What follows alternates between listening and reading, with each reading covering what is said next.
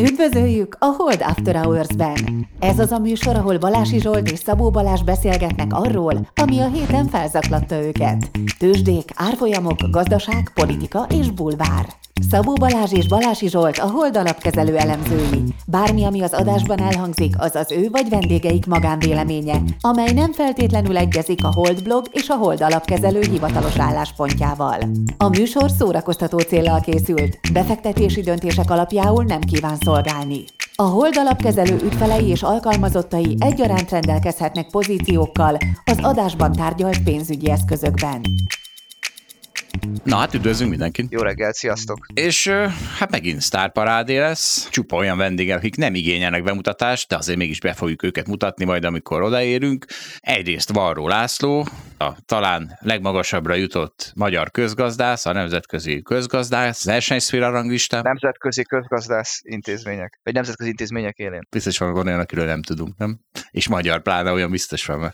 Persze. Vagy magyar származású. Így van. Tudod, Amerikában mindenki magyar származású, aki híres. De ugye ezt én hülyeségnek tartom, és erre most olvastam valami cikket, G- Lolo Brigida, vagy nem is, szóval valami ilyesmivel kapcsolatban, és akkor ott van az egyik szereplő, akinek a három gyerekének a neve Mariska, László és nem tudom, Borbála. És azt a nem jóját mondom, csesztetik a kognitív diszonanciámat. Szóval Varró László, aztán jön Szőcs Gábor, ő a portfóliókezelés része, és lesz Warren Buffett is viszonylag nagy tételben, az ő hangját azért nem fogjuk most hallani, azt hiszem, de a szellemét mindenképpen megidézzük. Hát figyelj, kezdjünk egy tripla protesttel mert hát, hát nem hittem, mert emlékszem, beszéltem arról, hogy amikor az ember a hit egybe van, tehát amikor nagyon menne, megy neki mondjuk most jelen esetben a tőzsdézés, egy valami cseszhet ki a hit egyből, hogy veszek valamit, fölmegy néhány napon belül 30%-ot, amit nem adhatok el, mert az MNB úgy gondolja, hogy azzal tesz jót a világnak, ha én nem adhatom el egy hónapon belül azt az instrumentumot se, amiben semmit nem trédel a holdalapkezelő, és, a, és aztán leesik. Na hát most ez történt. Vettem egy görög ingyon bankot, másnap 25-30% pluszban adhattam volna el, és közben a mi elemzőnk közölte, hogy hát ez hülyeség, ez nem emelkedhet, hát ez ennek, ennek tizedennyit kéne érnie. Hát mondom, jó van, de én nem, nem adhatom el. Ráadásul ráadásul, hát ezek a görögök, ja, és közben aztán másnap vagy két-három nap múlva meg visszament, már kis mínuszban vagyok vele, és erre jöttek a görögök háromnapos szünetükkel. Tehát ők csütört, nem pénteken, hétfőn is, kedden is szünetet tartanak, mert ortodox ez, ortodox az, majd az egész végére meg odarakták a Labor Day-t, mert hát az hétvégére esett, és ők nem hajlandóak nem megünnepelni azt munkaszüneti nappal. Szóval azért egy kicsit érte, értem hogy miért Görögországban volt a káosz az eurozónában, ezt a nem dolgozás dolgot, ezt úgy látom, ezt erősen nyomják. De figyelj neked, hát örülnöd kéne, addig is a tőzsdén nem tudott esni ez a görög bank, és meg, megvédett téged. Hát 30 napot nem tudtál vele kiülni, de hát hármat legalább. Ez, ez igaz, csak, csak most, hát jó, hát értem, most három napnyi frusztráció derül majd ki hamarosan. Lehet, hogy már mennek is ezek, ja nem, ezek, mikor mennek? Na minden, majd ránézünk ki. Na igen, ma reggel, ma reggel nyitnak fél tízkor. Fél tízkor? Persze. Még hiába nézed. Még hiába nézem, nagyon jó. De nem másokat hibáztas, minek veszel ilyen eszközt, amikor tudod előre, hogy ez a szabály? Mert figyelj, ezzel a gerinctele mentalitással, hogy, hogy, hogy, így, hogy így beleszürkülünk a szabályokba, ez egy soha egy forradalom, meg egy szabadságharc nem tört volna ki. Hát figyelj, ezek kicsi, ezzel protestálok, érted? Tehát ezzel, ez olyan, mintha oda mennék az MNB elé és felgyújtanám sajnálnám magamat, és tiltakozom ugye a csőlátású szabály, szabályok ellen, amik megkeserítik az életünket, és csökkentik a magyar GDP-t. Egyébként lehet, hogy nem az MNB elé kéne mennem, hanem az ECB elé, de mindegy, valahol. Meg lehet, hogy, meg lehet, hogy nem csökkentik a magyar GDP-t. Az is lehet, de most, most biztos, hogy csökkentették. De, de hát figyelj, tehát egyszer feljutom magam az MNB előtt, aztán átmegyek Dávid hedge elé, mert hát, hát nála, hogy itt beszélgettünk Dáviddal, hogy vettem bitcoint, egy szóval se mondta, egy szóval se, hogy a következő két-három hétben a bitcoin esik 5%-ot, az éter meg emelkedik 55%-ot. Tehát, hogy ezt nem hiszem el, hogy ezt nem lehetett tudni, ezt nem hiszem el. Ha meghívjuk Dávidot, akkor elbeszélgetünk vele. Ez így van, itt melengetjük a podcastünkben, és akkor fogja magát, és ilyen inzultus ér engem.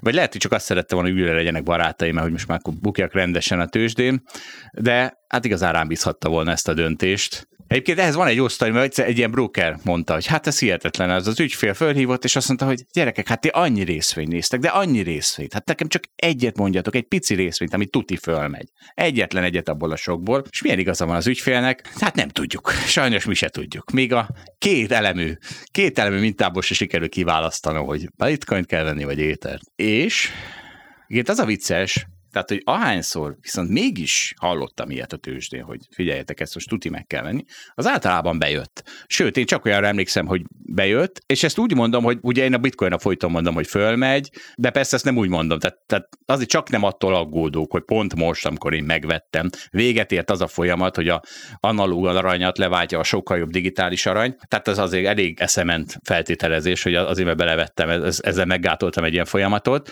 de hát azért, tehát mit a liquid portfolio árfolyam 4%-a van most épp ebben az eszközben. Zsolt, túl könnyű lenne a szakmánk, ha akár egy eszközről is meg lehetne mondani, hogy biztosan felmegy. Akkor nem lenne értelme a többivel foglalkozni. Igen, be lehet valami. Egyébként a Geri, Geri a portfólió kezelésre, ugye, aki a futballista konnexion, ő egyszer mondta, hogy na figyeljetek, itt van ez a magyar mutyi részvény, hát ez tuti be fog jönni, mert, mert az öltözőben hallottam, hogy valaki beszélgetett valakivel, aki az öltözőben hallotta, hogy, a, hogy az meg ben volt az irodában, amikor a nem tudom mi. Na hát ez a mutyi részvény az azután nem tudom, felezett vagy negyedet, tehát, tehát azért van olyan, hogy nem jön be, csak ugye, ha az ember arra mondja azt, hogy föl fog menni tuti, amilyen nyolcad kézből hallott magyar mutyi részvény plegykája, hát az kevésbé jön be, mint szerintem az, hogy a digitális arany úgyis le fogja váltani ezt a nyambat analóg aranyat. És ha már bitcoin, mert akkor jön a harmadik felgyújtásom, mert úgy láttam az Andersen irodája előtt is fel kell gyújtanom magam. Karesszel itt beszélgettünk arról, hogy hogy kell adózni a bitcoin után. Hát mondom, nálam felkészültem nincs az országban, hogy az adóbevallásomba bepöttyintsem, hogy mennyi, milyen végtelen pénzt nyertem bitcoinban. Oda megyek, hát Karesz. Tehát Karesz jött nekem egy ilyen izé, kategóriával, hogy egyéb jövedelem. Hát a számítás szigorlatomban nekem is volt ilyen kategória, az adóbevallásban nincs. Rákeresek, kidob egy rakat mindent, ami egy kicsit hasonlít, és mondjuk azokból kiválasztottam az, ami talán a leginkább megfelelő, beírtam oda a számot, kijött egy sokkal kisebb adó, mint amit Karesz ígért, hogy majd ki kell, hogy jön-jön. Már aztán rájöttem, hogy akkor meg kéne keresnem, hogy az, ezzel kapcsolatban szoc, valami szocó is volt, hát mondom, na ebből elég, tehát most már, tehát az, hogy nyomvat adóbevallásomat agyon googlizzam, és, és fél órát töltsek azzal, az a borzasztó egyszerű, hogy a bitcoin nyer, nyereségemet hogy kell be, beírni, ebből elegem volt, és akkor, és akkor úgy hagytam. Tehát akkor így nagyjából a, a kétharmadát fizetem vannak az adónak, amit be kéne fizetni, de hát jöjjön utána az APEC, majd fölgyújtom magam előttük is. Hát azt hiszem így is több adót fizetsz, mint az ismerőseim, de akik már, mint akik bitcoint vettek, Dávidot persze nem számítva, mert ő profit csinálja, de azért összességében Zsolt befizethetnéd ezt az adót. Jó, de most megint akkor visszaértünk, hogy a protestálás meg, hogy érted, Free Tibet. Hát figyelj, figyelj itt az MMB. Figyelj, attól még, hogy betartod a szabályokat, attól még lehet szabad. Na, na, na, na, na, na, na. Tehát ugye mi a szabály, hogy Tibetről nem szabad beszélni se. Hát a... Ja, a bitcoin adózásra gondoltam, nem Tibetről. De hát itt, itt nem érted, itt, itt, itt, itt egy óriási Mert elnyomás az analógia amúgy egyáltalán nem áll, csak hogy megjegyezzem.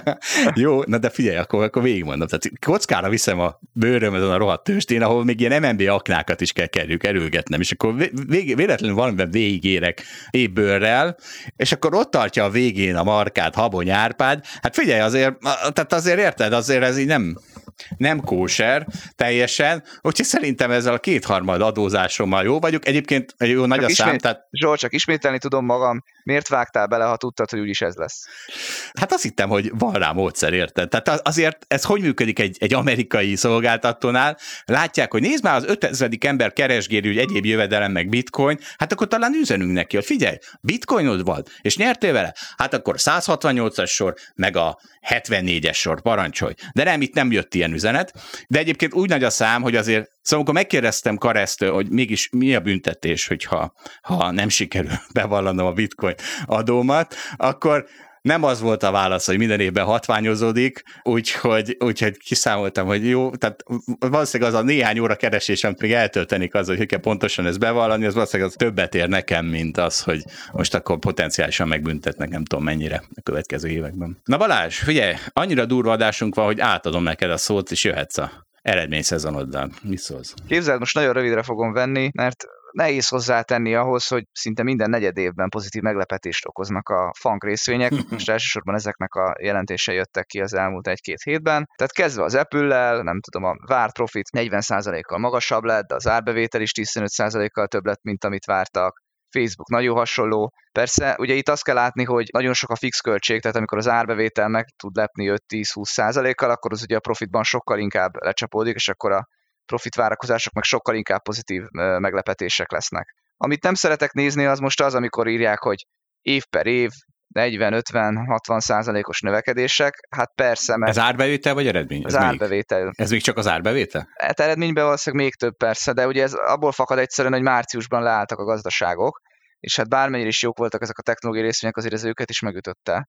Tehát a, ugye március-áprilisban voltak a, a legerősebb leállások, tehát most az előző évi negyed évhez hasonlítva, tehát a Cooper 2020-as Q1-hez hasonlóan tényleg semmi értelme, tehát amikor a szalagcímekben ezt látjuk, akkor az, azokkal nem kell foglalkozni, de az, hogy mit várt a piac, és ahhoz képest pozitívan teljesítettek, na annak van értelme, és az is megállja a helyét. Tehát Amazonnál ugyanez a helyzet, körülbelül 50%-kal verte meg a profit várakozásokat, amihez persze lehet, hogy körülbelül csak 10-15%-os árbevétel többlet kapcsolódik a, a várthoz képest, Szóval összességében nem akarok most részletesen beszélni egyikről sem. Az a lényeg, hogy a fangok köszönjük szépen jól vannak, nyilván a Netflixet leszámítva, de arról már beszéltünk egy korábbi adásban, hogy ott azért a részvény árfolyamot megütötte az, hogy nem annyira fog növekedni a felhasználók száma, mint azt várták. Igen, ez érdekes, itt, itt van előttem egy cikk, majd linkeljük.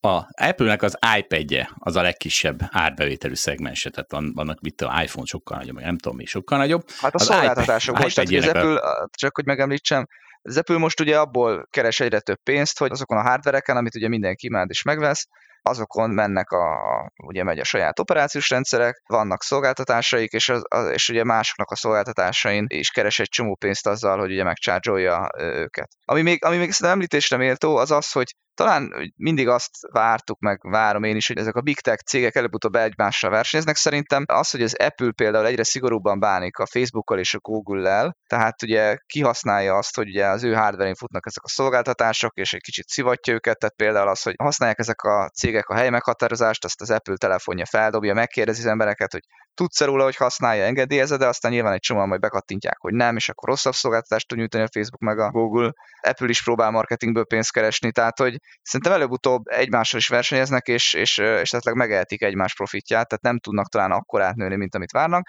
Hát az elmúlt négy évek nem azt mutatják, hogy ne tudnának akkor átnőni, mint várnak, mindig nagyobbat nőnek. Balázs, hányszor klikkeltél már nemre ilyen kérdésnél? Életed során? Vagy hány ismerősöd klikkelt már valaha? Én sokszor, sokszor. És aztán utána az a baj néha, hogy akkor meg nem működik, és akkor... Hát igen. És akkor muszáj. De egyszer, egyszer működik, utána úgy rászokok a nemre, mint a fene. De hát miért működne? Hát attól működik, könyörgem. Hát ez ekkora nem mindig, tehát, érted, nem, mindig, nem, az hát, nem, nem, egyébként nem, egyébként, bocs, tehát valamikor azért van egy ilyen applikáció, amit feltöltök, nem tudom, mondjuk letöltök pluszban egy térképet, vagy nem is tudom micsodát, és akkor az is megkérdezi, hogy hozzáfér-e a telefon számokhoz, meg hozzáfér-e a képeimhez, akkor azokat ki lehet nyomni, hogy nem szerintem, és akkor működik. Tehát, hogy az, az viszont nagyon idegesít, amikor még az is hozzá akar férni mindenhez. Hát az Google meg a Facebook, ugye az ember már mindent elfogadott, persze nem kéne, de, de elfogadtuk, de az, hogy még az összes kis rohadt applikáció mindenhez hozzá akar férni, na, az már, az már nagyon idegesítő. Ez az összes rohadt kis applikáció lehet, hogy pont tíz év múlva mentette volna meg az életedet, mert nem tudom, mit, mit csinált, hívta volna a rendőrséget, amikor egy bajba kerültél, de mindegy. Erről sose fogsz tudni, hogy mi lett volna. De figyelj, visszatérjünk. Tehát az iPad revenue-ja az Apple-nek 7,8 milliárd dollár, az nagyobb, mint a Philip Morris teljes revenue-ja, mint a McDonald's, mint a Netflixé, kicsit kisebb, mint a Qualcommé vagy a Teslaé. Egyrészt, másrészt ez a cikk azt is taglalja, hogy figyeljetek, ezek föl lesznek stabdalva ezek a cégek, mert mit tudom én, hát az Amazon Web Services, azt külön rakjuk, akkor simán érhet annyit. Hát egy 35-ös péperen. A felét, a felét ér is valószínűleg az Amazonnak körülbelül. De nem, ő, ő itt az, hát persze attól függ, milyen, milyen, milyen szorzót raksz rá. Ő azt mondta, hát 35-ös szorzót csak rárakok, nem, hát évente 30%-ot nő, meg van 30% operating margin 35-ös multiple az nem olyan durva. Na hát 35-ös multiple annyit ér a Amazon Web Services, mint a Amazon most 1,6 trillion dollár. Én mondjuk az ilyen elemzéseket szoktam nézni, és azoknak szerintem az átlaga valahol ott lehet, hogy kicsit kevesebbet vagy a felét éri az Amazon Web Services az Amazonnak. Ha 35-ös szorzót raksz rá, meg kivetíted azt, ami most van, akkor, akkor lehet, hogy az Amazon téri. Hát figyelj, az is, hogy az Amazon duplázni fog pont ebből kifolyólag, hát nem tudjuk. Én ezt nem akarom elvetni, ezt a lehetőséget. Én nem merem sortolni például az Amazon pont ezért, mert az Amazon Web Services az tényleg egyszerűen rémisztő, hogy mekkora tud nőni, és rémisztő, hogy mennyire profitábilis. Vagy csodálatos. Attól függ ki honnan néz. Attól függ kinek milyen irányú pozíciója van. Igen, igen. Volt egy érdekes hír. Hát ez egy tök unalmas hímnek tűnik, de mindjárt érdekeset csinálom belőle. A KSH bejelentette, hogy mostantól a core inflationben, tehát a maginflációs mutatójából kiveszi az alkoholt és a dohánytermékeket. Így a, ez a mutató már csak a teljes inflációnak csak a 63%-át méri az eddigi 73% helyett. Ugye mi a helyzet? A dohány, meg az alkohol, az borzasztóan emelkedik. Tehát itt ezt Muhi Gergő rakta össze nekünk, az elmúlt években, vagy hónapokban, nem is években, ez az elem, a, ugye a, a dohánynak azért kell emelkednie, mert Magyarország még mindig sehol nincs ahhoz képest, amekkora büntető adókat kell rárakni az EU-ban a dohánytermékekre, tehát folyamatosan emelniük kell. Igen, de hagyd tegyem hozzá, hogy mondjuk itt ugye 5 dollár egy doboz cigi átlagosan, Németországban olyan 10 körül, Angliában inkább 15, tehát hogy még ugye bőven van hova emelni. Hát erről beszél. És ez, nem abból, és ez nem abból fakad természetesen, hogy ott valamiért a gyártás drágább lenne. A gyártás az nagyon kicsi része az egész árnak. Hát ez a büntető adó nyilván. Igen. Az elmúlt hónapokban is folyamatosan az 7-9 százalékos tétel volt az, a maginflációban, az a dohányár emelkedés, egészen feljutott 11 százalékig, és valószínűleg látják, hogy ez még turvább lesz, hiszen még sehol nem járunk a dohányárban, a, többi elem az mondjuk 3% körül alakul, és ennek, ennek ugye a teljes inflációs kosáron belül, mondtam, hogy 9% súlya van, tehát azzal, hogy kiveszik ezt a kórinflációs mutatóval, és általában az MNB azzal szokott számolni, vagy valamiféle kórinflációs mutatóval, akkor óriási csökkentenek ezen az inflációs mutatón, és ennek, ez, ennek, ebből két dolog következik. Egy, hogy egy forint az gyengülni fog. Tehát ugye miért akarják ilyen mesterséges eszközökkel lenyomni a, az inflációt? Azért, mert hiszen miben gát az infláció? Abban, hogy alacsonyan tartassák a kamatokat. Na most, ha így mégis alacsonyan tartatják a kamatokat, az azt jelenti, hogy gyengülni fog a forint. A másik pedig érdekes, de hát az, hogy nem csalnak az inflációval. Ugye mindig az van, hogy mindenki nyafog, hogy hát ez nem is igaz, hogy annyi az infláció sokkal magasabb. Hát nem. Tehát úgy kell idézőjelben csalni, mert ez nem csalás, egyébként azért nem csalás, mert tényleg ez az EU praktika. Tehát meg ezt, ezt a közlemény is mondta, hogy hát ezzel csak hozzásimulnak az EU practicehez, megnéztem valóban a ECB honlapján, ott van, hogy a core HCP inflációban nincs benne a tobek, a dohány és az alkohol. Szóval de az ugye kérdés, hogy miért pont most kellett oda simulni, ráadásul olyan gyorsan, hogy áprilistól már az április inflációban már az lesz az irányadó, tehát az új metodológia, nem azt mondták, hogy 2022-től, vagy 25-től, vagy nem tudom mi. Szóval nagyon úgy tűnik, hogy az MNB nem szeretné, vagy a KSH, nem, vagy a kormány, tök mindegy ki, hogy az, az infláció az nagyon megugorjon, kivettek belőle egy erősen emelkedő tételt, és, és valóban, tehát úgy nem lehet belekötni az egészbe, és ugye ez miért nem azt jelenti, hogy nem csalnak az inflációval, azért nem azt jelenti, mert ilyen praktikákhoz kell folyamodni. Tehát pont kaphatnának, mit tudom, 5% pont alacsonyabb inflációt is, ha csalnának vele, de hát ne, nyilván nem csalnak. Az igaz, hogy, hogy az a inflációs kosár, meg az infláció, az egy elég kamu de hát úgy kamu hogy a GDP is az, tehát hogy már azért nem, nem nagyon stimmel ez a való világra, de Hát mégis, hogyha az ember be akarja tartani a, a szabályokat, akkor, akkor ilyen praktikákhoz kell folyamodni. Szóval Balázs, gyengül a forint? Hát igen, szerintem mindenki azt gondolja, hogy gyengül. Én már egyszer várom azt a meglepetést egyébként, hogy erősödik, de mindenki olyan magabiztosan mondja a környezetemben, hogy ez soha nem történhet meg. Hát persze, ha, ha ezek után mindig jön megfelelő eladás, forint eladás, akkor ez így is lesz. Én, én egyszer hiszek benne, hogy tudod, ha van ez a mondás, hogy a piac mindig megszivat, meg abba az irányba megy, amire senki nem gondol, amúgy utálom ezt, meg ez ilyen annyira pessimista, szörnyű ezt hallgatni, de ha valamikor igaz lesz, azt nem tényleg a forint esetében lesz, mert ott, ott tényleg az van, hogy ott nincs vita. Tehát keres egy embert, aki azt mondja, hogy én 330-as forintot várok.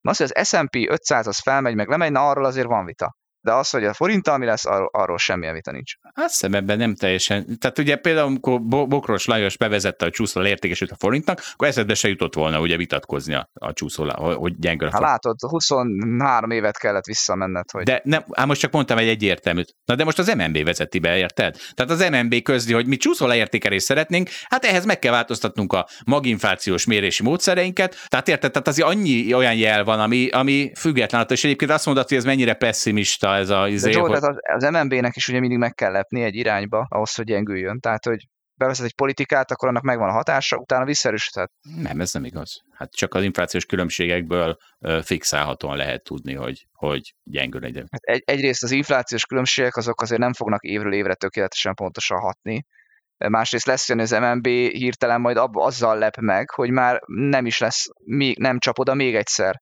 a forintra negatívan, akkor, akkor arra is erősített a forint. Tehát azért azt lásd, hogy ez ugyanolyan piac, mint bármi más. Az MNB egy nagy szereplő, e, ez igaz, de hát az MNB is meglepetéseket okozhat egyik vagy másik irányba nehéz mindig ugyanabba az irányba meglepetést okozni. Ez eddig csak az amerikai technológia cégek jelentéseinek szokott sikerülni. Meglátjuk az MNB, majd fel tudja velük venni a versenyt. De Valás, most másról beszélünk, tehát volt már volt forint erősödés március közepétől április közepéig 370-ről lejött 357-ig. Tehát ha így nézett, persze. Én nagyobb erősödésről beszélek. Olyan is volt már, 370-ről lement 342-ig, mit tudom, 2020 elején. Nem, hát két-három éve is volt, két-három, persze. Csak azt mondom, hogy most én az utóbbi időben már nem találkozom olyan, hogy valaki valaki azt gondolja, hogy a forint esetleg beerősödhet. Mondjuk mondok valami 10%-ot. Hát igen, de ez olyan, ez, ez egy olyan jóslat, mint te, a... Te, te, ezt egy ilyen, azt gondolod, hogy ez egy ilyen kősziklá biztonsággal lehet állítani ezt, hogy ez nem történt meg. És mondom, és minden ismerősöm ezt gondolja.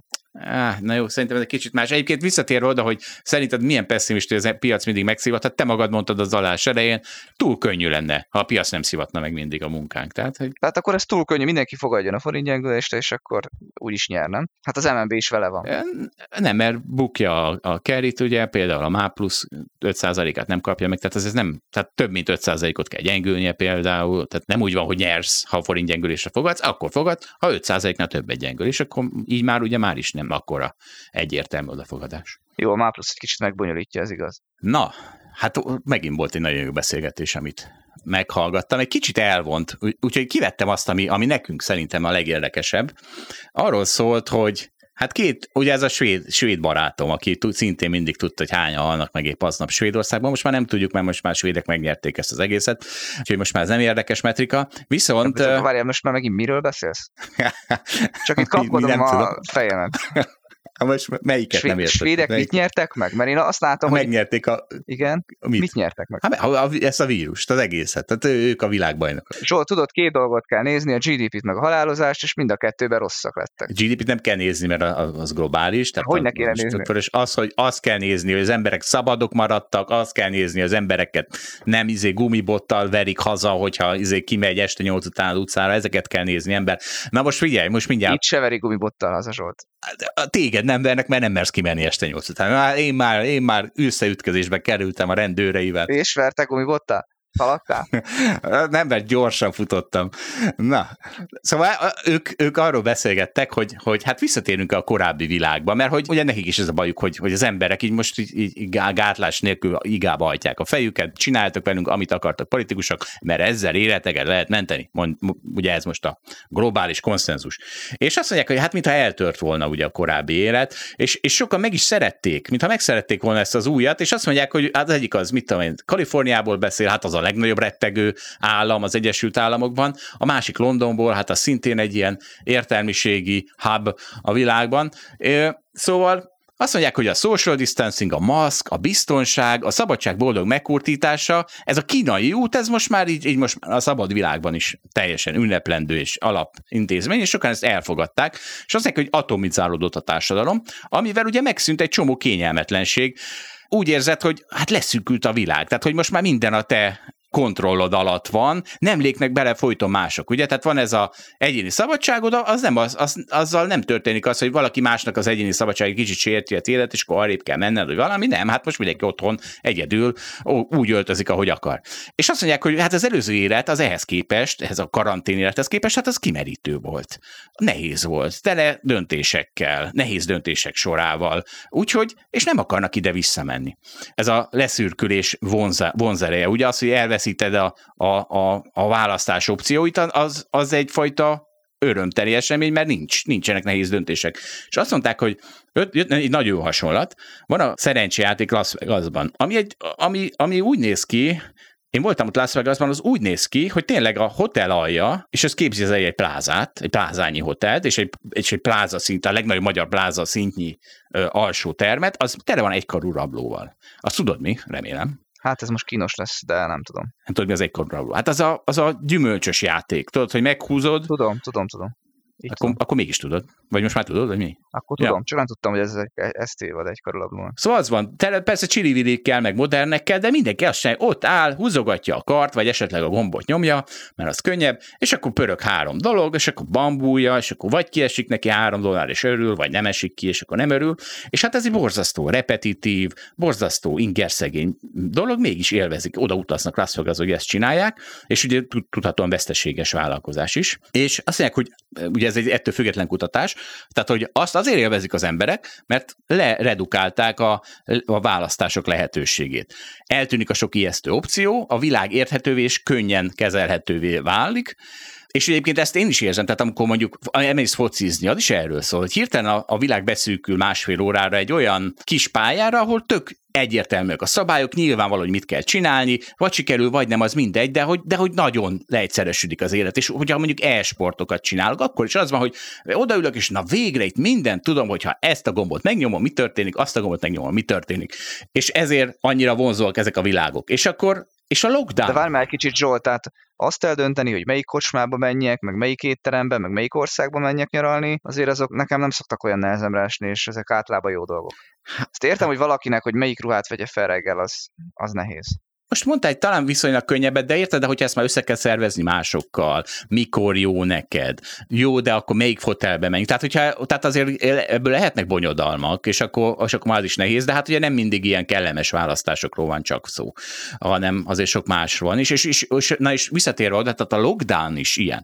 Eltűnt a világból az inger, egyszerűen mindenki otthon félkarú rablózik, inger szegény világban, és, és akkor boldog tőle. Jó, értem, amit mondasz Zsolt, meg, meg a YouTube videót is, amit néztél, beszél, de hogy egyszerűen nem tudok vele egyetérteni. Az embernek sokkal fontosabb, hogy társas lény, és egyébként leépíti magát, hogyha ezzel nem kezd valami. Igen, csak nehéz, érted? Tehát azért az embernek az is fontos, hogy ne, ne hízzon el. Csak az nehéz. Nehéz nem elhízni. Az is fontos neki, hogy... A kocsmába hogy egész... könnyűbb elmenni a haverokkal, mint nem elhízni. Az több embernek megy szerintem. De például cégbe az irodába bemenni dolgozni, például nekem, az egy óriási kihívás. Be kell közlekedni, nem az mert félek, egyáltalán nem félek a vírustól, de így is.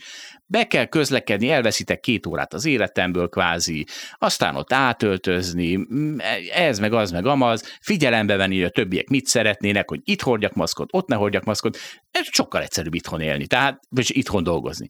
Tehát ilyenekről beszélünk. Tehát most mondasz egy kellemeset, egy kocsmázáshoz el, elmenni, ott nagy a profit, és nagyon kicsi a betett energia.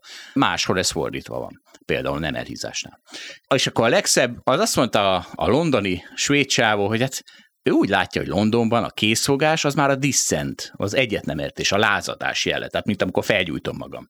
És azt mondja, hát ez óriási, mert most már maga a készfogás lett a szabadkőművesség egyfajta szimbólum. Tehát régen mi volt, hogy a szabadkőművesek valami nagyon titkos módon fogtak kezet, hogy jelezzék, hogy ők szabadkőművesek. Hát most már egyszerűen, ha két kezet fogsz, akkor jelzed, szabadkőműves vagy. És az a vicces, hogy én is leszoktam a készfogásra, mert, mert mi a szarnak? Hát lehet inteni, meg bólintani, meg meghajolni, minek kezet fogni, simán elengedtem, de hát most látom, hogy hát ez, ez a mi, mi a szabadkőművességünk jele, úgyhogy lehet, hogy visszaszokok. Úgyhogy Valás ezentúl mindenkit lelkesen fogok készfogással, ölelgetéssel üdvözölni, mert úgy érzem, hogy az a szerepe most a világban, hogy visszavezessem a világot ebbe a normális világba, a vírustól nem rettegés világába, ahol újra teltházas meccsek vannak, és újra táncolunk, és így tovább. Jó van, jó van, ebben veled vagyok. Jó, csókolózni nem fogunk azért a cégben, de a többi az látod, rendes muszáj. Na de figyelj, nem csak, nem csak mi szeretnénk ezt, tehát azért a JP Morgan CEO-ja is meg, meggyógyszólalt, mondjuk ő nagyon, nagyon régóta utálja ezt a karanténvilágot szintén, és azt mondja, hogy hát azok az emberek, akik igazán, a, a fiataloknak ez borzasztó, meg akik igazán akarnak dolgozni, azoknak ez borzasztó, mert hogyha mennyivel inspirálóbb az a környezet, amikor bent vagyunk és úgy vitatkozunk. Hát ez tényleg így van. Igen, és hogy mennyivel, mennyire simán vissza fog térni a pandémia után életbe, és azt mondja, hogy azt gondolja, hogy októbertől már maszk nélkül fognak az irodában dolgozni, meg meg egy másik, egy New York City, New York Times cikk, vagy nem is Bloomberg cikk, ahol a New Yorki újságírónő egyrészt azon panaszkodik, hogy már megint tele van minden étterem, már megint nem tud bejutni, ha csak nem foglal nagyon előre. Egyrészt ez milyen rossz, másrészt meg milyen jó, végre New York újra él, és tudod, emlékszel, a pandémia előtt voltak ezek a cikkek, hogy New York meghalt, kész, vége. Emlékszem, tavaly tavasszal New Yorkot bezárták teljesen. De nem csak olyan, el is temették, hogy hát ez kész, New hát York. Sok volt a halottjuk is. De, eltemették, azt tudom, hogy másra érted, de nagyon sok volt a halott is. És akkor mi van?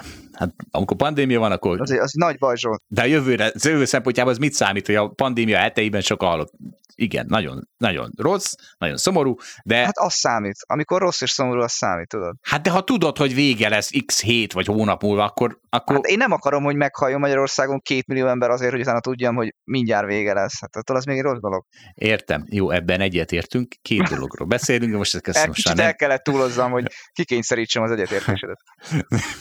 de hát én mindig a jövőben De nálam csak így lehet. Ha jelen szar, akkor kénytelen a jövőbe tekinteni, és akkor, és akkor minden rendben van.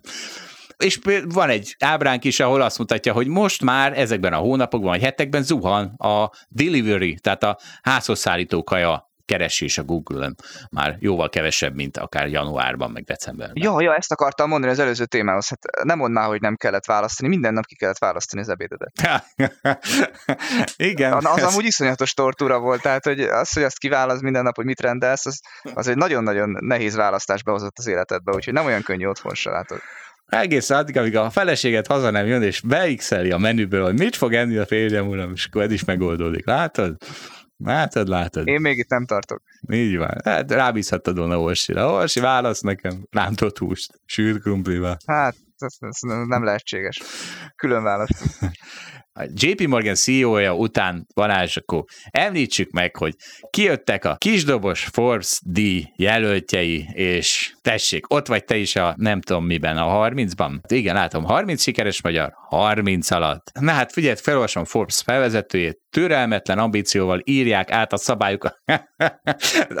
Balázs, itt tiltakozol, hogy átírom a szabályokat. Na mindegy, és azon dolgoznak, hogy a zöldebb, szabadabb és elfogadóbb világ végre ne utópia legyen, hanem alapvetés. Miközben Balázs a Philip Morris részvényeket promotálja az izénkben, hát ezt nem hiszem el, itt a Force-nál eltévedtek. Megnéztem a listát, Balázs, és rajtad kívül, hát én csak Dibusz Dínes nevét hallottam eddig valaha az életben, de hát ő is azért, mert ő futballista. És Krubit a reppert, és Dénest akkor nem ismered? Krubi Dénes a reppert nem ismerem. Nem, az két különböző név. Úgy még pláne, Krubi és pláne Dénes. nem, mert hát akkor még kell két felé oszlik a hírnevük. Nem. Hát pedig azt akartam mondani, hogy azért vagyok büszke a listán való szereplésemre, mert ve- velük együtt vagyok rajta. Hát figyelj Zsolt, hallgass akkor egy kis Krubit, hát ha tanulsz belőle valamit, új kultúrát. Jó van. Török Dávid etikus hacker. Nem Török Dávidon mulatok, hanem az etikus hacker. Nem tudom. Hát azért ez már egy elég régi kifejezés, ez az etikus. Jó, hacker. de Olvass utána az interneten. kisdobos díjat még ed- eddig is adtak érte? Én nem is látom ezt a Krub, ezt a Krub, Krubi Dénest, ezt csak bekamuzolni, ezt nem látom. Hát melyik pozíció ez a képek közt? Ja, látom, ott van Horváth Krisztián Krubi rapper, megvan. Oké. Okay. Jó, keres rá Youtube-on, akkor majd, És, majd meglátod. Hogy... és bajba vagy Balázs, mert ő 26 éves, te meg már végig 29 éves, vagy, tehát ő még négy évig lehet egyre híresebb és híresebb. Ajjaj. Hát jól van, de hát egy csúcs szuperreperrel nagyon nehéz versengenem. De egyébként is tudod, ez a lista szétosztja, hogy üzlet, sport, tudomány, gasztrokultúra, ezekbe a kategóriákba lehetett bejutni. Azt hiszem, mi nem egy kategóriában voltunk. Ja, akkor Dibusz Dénessel sem kell. Dibusz Dénessel sem kell versenyeznem, igen, szerencsére. Hát ő jobban focizik szerintem még a mezőnyben is, nem akarok elkeseríteni nálad, de majd kipróbáljuk hamarosan. Majd hívjuk alapkezelni, és akkor meglátjuk. Ja, értem, oké. Okay. Igen, én is, mindig, én is mindig ezt csináltam, hogy összeraktam fejben olyan öt tusákat, meg három tusákat, amiben valószínűleg én nyernék, én nyerném meg a világbajnokságot. Persze csak addig, amíg más is el nem kezd arra készülni, arra három vagy öt tusára, de addig, és akkor volt benne matematika, szörfözés, úszás, bridge. Szóval, szóval nagyon egzotikus négy-öt tusát kell összerakni, de meg tánc, de, de szerintem ezt én nyerném ezt, a, ezt, az, ezt az öttusát, de hogyha úgy elkezdenek érte díjakat osztani, meg olimpiai sporták, akkor hirtelen mindenki elkezd táncolni, meg bridgelni, meg mit tudom én, okoskodni, és akkor, és akkor bajba lennék, azt hiszem nagyon hamar. Így van, így van. Mondj egy öttusát, Balázs, amit te nyernél a világon. Fú, Zsolt, ne ötusát kelljen mondani, nekem egy triatlon is elég lesz. Tehát nem tudom, úszás, podcast készítés, alapkezelés. Jó, csak e- ebből mind a háromban lenyomlak téged. Tehát ebben, ebből valaki második lehetsz. Akkor most akkor keres még egy tusát. Mondjuk, Hát csak szólok, csak csapcsolsz. szólok, tehát majd amikor ott lesz az alapod egyrészt akkor nyomjál le, amikor nem a saját számládon kell bizonygatni, hogy mennyire vagy jó, a podcast készítésben elfogadom, úszásban meg maximálisan visszautasítom, menjünk el versenyezni a nyáron. Nagyon durva lesz, kívülök egy 50 gyorsra. Jó. De azért nem százra, mert tudom, hogy így ennyi idősen már hamar elfáradná. 33 gyors. 33 is jó. jó, oké. Okay. Bátran vállalom. De most beszéljük meg itt az adásban, hogy mibe fogadunk, mert, mert aztán félek, hogy visszakoznál. Valami nagy dologba akarok fogadni. Hát abba szoktam nagy dologba fogadni, hogy be kell mondani, hogy a másik mennyire intelligens és szép. Ugye szegény Viktor ennek a súlyát nyögi. Jó, akkor Amerikünk elveszti ezt a versenyt, ez bemondja, hogy a másik intelligens és szép. Jó, hát óriási verseny lesz. Na várj, mert aztán hát most jön a egyik nagy sztárunk. Warren Buffették a hétvégén a szokásos Berkshire Hathaway közgyűlésen tájékoztatták a világot a világnézeteikről, és néhány, néhány dolgot kiemeltem, ami nekünk is tök érdekes. Egyrészt például neki nem probléma beismerni, hogy hát igen, például azokat az Apple részvényeket, azokat hiba volt eladni, nem tudom mikor, meg hát ugye hát a legcsúfosabb, hogy pont egy éve adták el a, a légitársaság részvényeiket, amikor a mélyponton volt, de hát egyszerűen ugye nem, nem ment fel a Redditre. Tehát az a baj, hogy nem, nem elég tájékozott a büfébácsi, a Redditen az első utasítás sose adja a részvényt, mert csak túl korán lesz eladva. Tessék, ez történt az Apple részvényével. Szóval, szóval nem okozott problémát elismerni, de azért hozzátette, és ez vicces, hogy az, hogy ő eladta a, a, a légitársaság részvényeit, az részben az volt az oka, hogyha ő azt mondta, ha van egy nagy billionaire investor a légitársaságban, akkor valószínűleg kevésbé kapnak állami segítséget. És szó szerint azt mondta, hogy nagyon, nagyon, nagyon különböző eredménye lett volna ennek az állami segítségnek, akkor, hogyha van egy nagyon, nagyon, nagyon gazdag tulajdonosuk, akinek 8-9 százaléka van, és Hát nem tudom, hogy most ez egy kicsit magát mentegeti, vagy pedig, hát lehet, hogy egyszerűen csak azt, azt mondta volna, hogy ha ő nem adta volna el, akkor azért kisebb diadalmenet lett volna ez a légitársaság részvény szekció, és akkor, akkor azért nem lenne ilyen csúfos ez a bukás. De ezt érted, hogy itt mire gondol? Mi, mindent értek. Szerintem itt arra gondol, hogy ugye másképp lett volna a tőkemelés technikája, hogyha van egy nagy befektető, akinek van sok pénze, egyrészt szerintem akkor a társadalom is ugye azt várja, vagy hát az állam is azt várja e, ezzel párhuzamosan, hogy ez a nagy befektető tegye be a pénzt, és ne az állam. Másrészt ugye az, hogy mennyire öli meg a részvényáremelkedést a tőkemelés, az nagyon múlik ugye a tőkemelésnek a, a, a technikájától, ugye, hogy milyen áron van a tőkemelés. Na most ebben az állam azért, amikor kényszerhelyzetben van egy vállalat, azért szivathatja, vagy éppen nem szivathatja.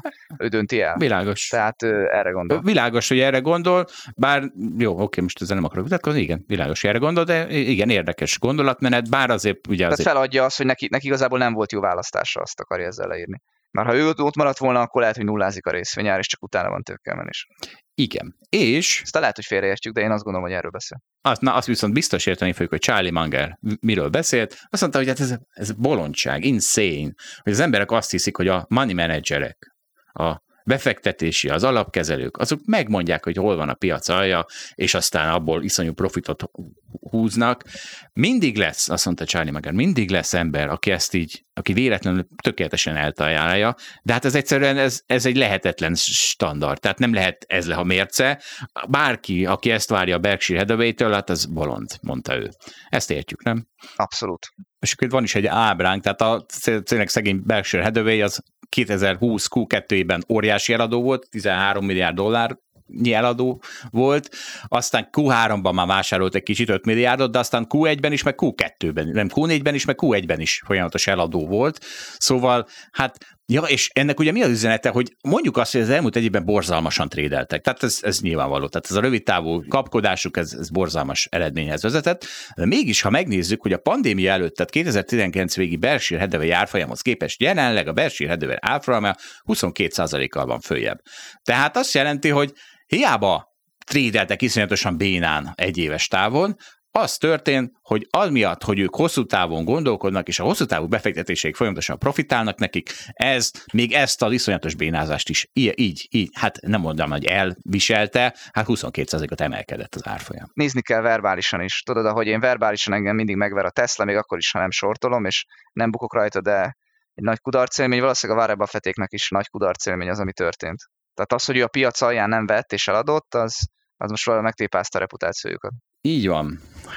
Beleszálltak az elég sok mindenbe. Azt mondták, hogy például a spacok, azok, azok őket nagyon tönkre teszik, mert hát ugye jön könnyen a pénz, és így senki nem, mint hogy 2008-9-ben mindenki Warren Buffett-től, aki ott ült a szintén, nem tudom, 100-200 milliárdnyi készpénzállományon, hogy akkor ő segítsen, és segített is a bankot, hát nem segített nyilván, hanem jól megkérte az árát. Tehát azt mondja, hogy most a spacok ezt elintézik helyette, és, és azzal magyarázza, hogy it's a killer, mondja ő, hogy azért nem tudtak rendesen vásárolni, amikor a kompetíció más emberek pénzével játszik, akkor meg fognak verni minket. Ez egy más, más játék, mondja ő, és szerintem ez, ebben azért nincs igazat. Tehát a spacok is tehát Warren Buffett pénze van a, a Berkshire Hathaway-ben arra gondol, és a saját pénzét jobban félti, mint más emberek. Ezt már ezt nem is értem, hát én például sokkal jobban izgulnék minden egyes olyan pénzért, ami más ember pénze is azt kezele, mint a saját pénzemért. És szerintem inkább a reputáció inkább a különbség. Tehát, a Berkshire Hathaway jobban izgul amiatt, hogy ne csináljon hülyeséget, mint az a spac ember, aki, aki épp a nulláról építi fel a bizniszét, és igazából veszíteni valója nem nagyon van, szemben azzal, hogy... Így van, így van, ez a, ez a lényeg. Igen, csak Warren Buffett nem erre hivatkozott, nem mindegy. Hát meg szerintem lényegében azt mondja, hogy már mi is megbeszéltünk, hogy amikor olyan a világ, hogy könnyű más emberektől sok pénzt elkérni, már pedig szerintem most a legolyanabb a világ az elmúlt tíz évben, akkor egyre több a szélhámos is. Én nem mondom, hogy a spacok általában szélhámosságok, csak azt mondom, hogy egyszerűen megnő az esélye, tehát majdnem biztosan állíthatjuk, hogy most több a szélhámos, mint az elmúlt tíz évben bármikor. Na volt még egy nagyon érdekes momentum, van a Geico nevű biztosítási cégük, és azt mondták, is elismerték egy hibájukat, hogy, hogy a Geico túl későn adaptálta a telematicsot. Nem nagyon tudom, hogy ez mi, de ez egy olyan eszköz, ami a teherautó vagy kamion sofőröket figyeli, és ha jól viselkednek, tehát mit tudom, gondolom, nem gyorshajtanak, meg, meg szóval biztonságosan vezetnek, akkor jutalmazza őket. Azt mondták, hogy ők ezt nem ismerték fel, hogy ez mennyire fontos elem a biztosítási üzletekben, és ezért nagyon lemaradtak. És érted, ez olyan, mint a tech meg a kriptó. Tehát érted, ezt elismerték, hogy hát erről a technológiai újításról erről lemaradtak, de azt nem ismerik el a mai napig nagyon, hogy a techről, ugye Google-ről, Amazonról, Apple-ről is mennyire lemaradtak, meg a kriptót meg pláne nem arról később lesz szó. Tehát az, hogy a kriptó az egy technológia, amiről rettenetesen lemarad és folyamatosan ragaszkodnak hozzá, hogy igenis le kell maradni, az egy hülyeség. Szóval azért itt értek egy kis visszásságot. Viszont arra jó, annak jó jele, hogy a bitcoin az még ugye sehol nincs adaptáció tekintetében, hiszen Warren Buffett meg a Charlie Munger még nem regret, nem, nem sajnálkozik miatta. Majd amikor a bitcoin is ott lesz, mint a Telematics, akkor fogja sajnálni Warren Buffett, csak akkor már 500 ezer lesz egy bitcoin. Aztán beleszálltak a Robin Hoodba. Milyen szemétség, hogy a, a, ez a Robin Hood kihasználja a gambling, tehát az, hogy az emberek szerencsejátékozni akarnak, és szétterítik az egész világon, és arra hivatkozott, hogy ezt teszi, ez Hood teszi lehetővé, hogy minden nap egyre több ember lép be a kaszinóba, és kevesebb, tehát és miközben ennél kevesebben hagyják ki, ezért e, hagyják el, ezért mennek fölfelé az árak, és ez egy olyan realitást kreál, amiben ugye jelenleg mindenki nyer, kis tudással, de tehát a, senki nem szól majd, hogy a óra mikor üt 12-t, és mikor fog minden tökké és egéré változni. Tudod, mi ez a tökké és egéré változni? Nem. Ez a hamupipőke, amikor éjfélkor eltűnt az üvegcipője, és, és visszaváltozott ja, a jogos, jogos. Aztán azt mondja, hogy hát nincsen ebben semmi illegális, meg semmi immorális, de nem hiszem, hogy, hogy, hogy, hogy ilyen emberek köré akarunk építeni ö, társadalmat, akik ugye visszajönnek a gambling impulzzal, és hogy milyen, milyen, milyen dolog az, hogy a, a társadalom borzasztóan megjutalmaz azokat, akik ezt kihasználják. Hát ez nem a leg vonzóbb tulajdonsága az amerikai életnek, tehát mondjuk a kapitalizmusnak, és akkor azért ebben, ebben még nincs igaza. Tehát a Robin Hoodot utálja, mert az egy új dolog, bejött és szétkurta az ő bizniszét egy kicsit, mert olyan részvények mennek föl, amiknek szerinte nem kéne. De hát, de hát a politika is erről szól, hogy ott emberek mások félelmeit, azok nyernek a politikában, akik mások félelmeit játszák ki a legjobban. A szórakoztatóipar szintén félelemre játszik, meg a elbutulás iránti vágyra, vagy akár csak a fagylalt. Hát a fagylalt, mert alant tudatos emberi érzelem, hogy egy persznyi jó, jó érzésem legyen, azon az ára, hogy aztán egy dagadt tizé legyek. Szóval az életünk rengeteg aspektusában ez jelen van. Hát, hogy most őket pont a Robin Hood zavarja, azt azt értjük, miért van. Zsolt, itt ez megint időtáv probléma, meg időtáv kérdés. Tehát a Warren Buffettnak mondjuk azzal, hogy mekkora gambling van a világban, vagy mekkora félelem van, meg őrület, azzal, ha olyan időtávú fektet be, akkor egyszerűen nem kell foglalkoznia. Jön, megy. Kérdés az, hogy eltűnik-e. Ha tíz éves távon se tűnik el, akkor Warren Buffett tévedett, akkor ez egy fontos, fundamentális faktor volt. Ha fél év múlva senki nem fog tőzsdézni, mert megyenek az amerikaiak nyaralni, meg mennek a kocsmába, akkor, akkor Warren Buffett jól tette, hogy nem tudom, ezekkel nem foglalkozott, és hát elment mellette, de hát egy hosszú befektetőt ilyen rövid távú dolgok nem érdekli. Hát, de és erre vicces, mert közben válaszolt a Robin Hood. Na hát az is egy, egy, egy elég elcseszett válasz. Először is azzal kezdte, hogy de hát ez a bro, hát ezek az öregek, ezek megsértették, megsértették a, a, a investorok új generációját, mert hát a sértődés ugye az, az minden, az adóász ebbe az új világotokban Balázs a rohadt életbe.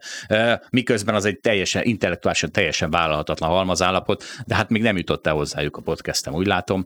Szóval azt mondják, hogy ha az elmúlt év bármit is tanított nekünk, ezt most a Robin Hood üzeni a Warren Buffettéknek, az, hogy az embereknek elegük van Warren Buffettekből és Charlie Mangerekből, akik úgy csinálnak, mintha az ő útjuk lenne az egyetlen a befektetésekhez. És a Robin Hoodnál azon dolgozunk, hogy az emberek visszakapják a kontrollt a pénzügyi életük fölött. Eddig az elitek profitáltak a részvénypiaci emelkedésből, és most mi odaadjuk a családoknak, akik ugye akik, és akkor így kis a have és a have nuts közt egy kicsit visszabillentjük a balanszt. Hát figyelj, ez, ez azért igaz egyfelől. Tehát az, hogy a szabadságot megteremtik, meg a lehetőséget tőzsdézni, ez így igaz. Igen, szóval mind a két érvelés mögé be lehet állni, de valójában mind a két érvelés tök hülyesség. Tehát, de, de az, a, az a baj, hogy a könnyű élet reményét keltik fel az emberekben, hogy ez csak ennyi, csak be kell szállnod a tőzsdébe, aztán elteszed a sok pénzt, és hát te is egy kicsit Warren Buffett lehetsz, és ez az üzenet valószínűleg ez hamis. De hát ez van. Majd, Igen, majd kiderül, hogy kiszálltak-e okosan. Ezt majd össze... akkor értékeljük már, amikor lesznek nagy bukók is. Így van, de hát már voltak. Vannak egyébként igen. nagy bukók, igen, ez igaz, de ezért még nem óriás bukók, vagy hogy mondjam, tehát ez a világ még nem ért véget. Majd amikor lecsengett, akkor is értékeljük. De ha öt évig itt marad, akkor meg elfogadom új állandónak. Na és, és most számomra a legörömtelibb rész, tehát érted, Charlie Munger és Warren Buffett végig, ők tehát az egész életüket úgy élték le, hogy a ráció legyen, legalábbis a befektetésekben a ráció legyen, minden. Minden a ráció legyen. És nem jutottak el, tehát még ők se jutottak el az út végéig, sőt, mert majd most a bitcoinról mondott részeik. Tehát, hogy Charlie Munger, Warren Buffett az már csak úgy, az már úgy csak úgy passzívan áll a bitcoinhoz, tehát hogy nem, nem bántja, de Munger az még teljes, teljes szívével utálja a bitcoint, hiszen ez egy mesterséges aranycsere, de hát én az aranyat se szeretem, szóval akkor nem veszek bitcoint.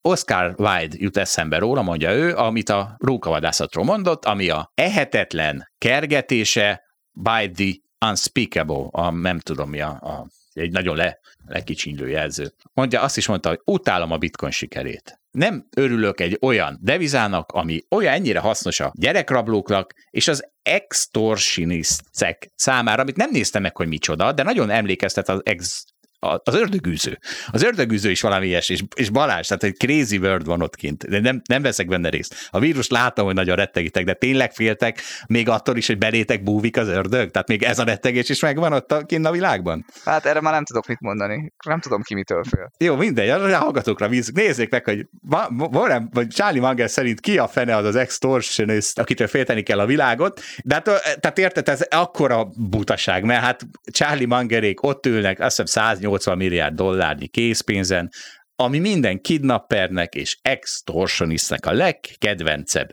ö, devizája. Érdekes. Az csak zsarol, a zsarolót jelent csak simán. Igen? A Google fordító okay. szerint. Akkor zsaroló. Szemét nem zsaroló. Kell, nem kell az ördögig eljutnunk. Szemét zsarolók, de hát remélem, hogy Charlie Munger, miután elmondta ezt a mondatot, oda ment a 170 milliárd dollárjához, és felgyújtotta, hogy ebből aztán senki nem fog zsarolni, meg embert rabolni. Nem lesz belőle bitcoin. Meg az Abból a pénzből nem lesz bitcoin. Na és akkor most, hát Warren Buffettet már megidéztük, és most nem megidézzük, hanem valóban beszélgettünk Varró Lászlóval, aki jelenleg ugye az International Energy Agency fő közgazdásza, de rámondtuk azt, hogy ugye talán a legmagasabbra jutott magyar közgazdásza nemzetközi közgazdász hierarchiában, és hát az ő szakterülete energia, most csak egy ilyen 8 perc, 8-9 perces részletet vágunk be a beszélgetésből, a egy órás teljes beszélgetést majd hétfőn rakjuk ki, egyrészt, másrészt pedig próbáltuk kilökni abból a szerepéből, hogy itt a zöld energiát propagálja, próbáltuk rávenni, hogy találjunk már valami jobb megoldást, mint az, hogy végtelen pénzt elköltünk arra, hogy ne legyen széndiokszid kibocsátás, biztos van jobb. Nem szóval... sikerült. Igen, nem nagyon sikerült kilöknünk ebből a szerepéből, de próbálkoztunk becsülettel. Na minden esetre majd döntsék el a hallgatók, hogy hova jutottunk hétfőn. És most akkor ebből egy 8 perces részlet. Jó, hát én most is az alternatív energia szót szoktam használni, és azt hiszem, hogy nagyon intellektuális vagyok, de akkor ezek szerint már más kéne használnom?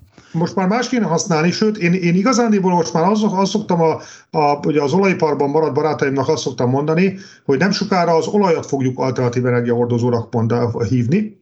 Azért, mert a tiszta energia rendszerre való áttérés nem egy egyszerű ilyen copy-paste típusú áttérés lesz, tehát nem, nem, nem az fog történni, hogy a benzint kiváltjuk alacsony karbon benzinnel, a földgáz az épületfűtésben eh, kiváltjuk alacsony karbon földgázzal. Ugye léteznek bioüzemanyagok, létezik biogáz, ezeknek lesz szerepe, de a döntő áttörés nem ezt fogja elérni. A döntő áttörés azt fogja elérni, hogy a villamosenergia rendszerbe belerakunk napot, szelet, szelet, napot, napot, szelet, szelet, napot. Gyakorlatilag ez a két technológia az, ami a pillérje az új energiarendszernek. Atomenergia, vízerőművek hasznos szerepet töltenek be, de a nap és a szél lesz a két nagy pillér. És ezt az alacsony karbonvillanyt belevisszük azokba az alkalmazásokba, amelyek ma nem villanyt használnak. Ugye ma a villamos energia a teljes energiafogyasztásnak kb. a 20%-a.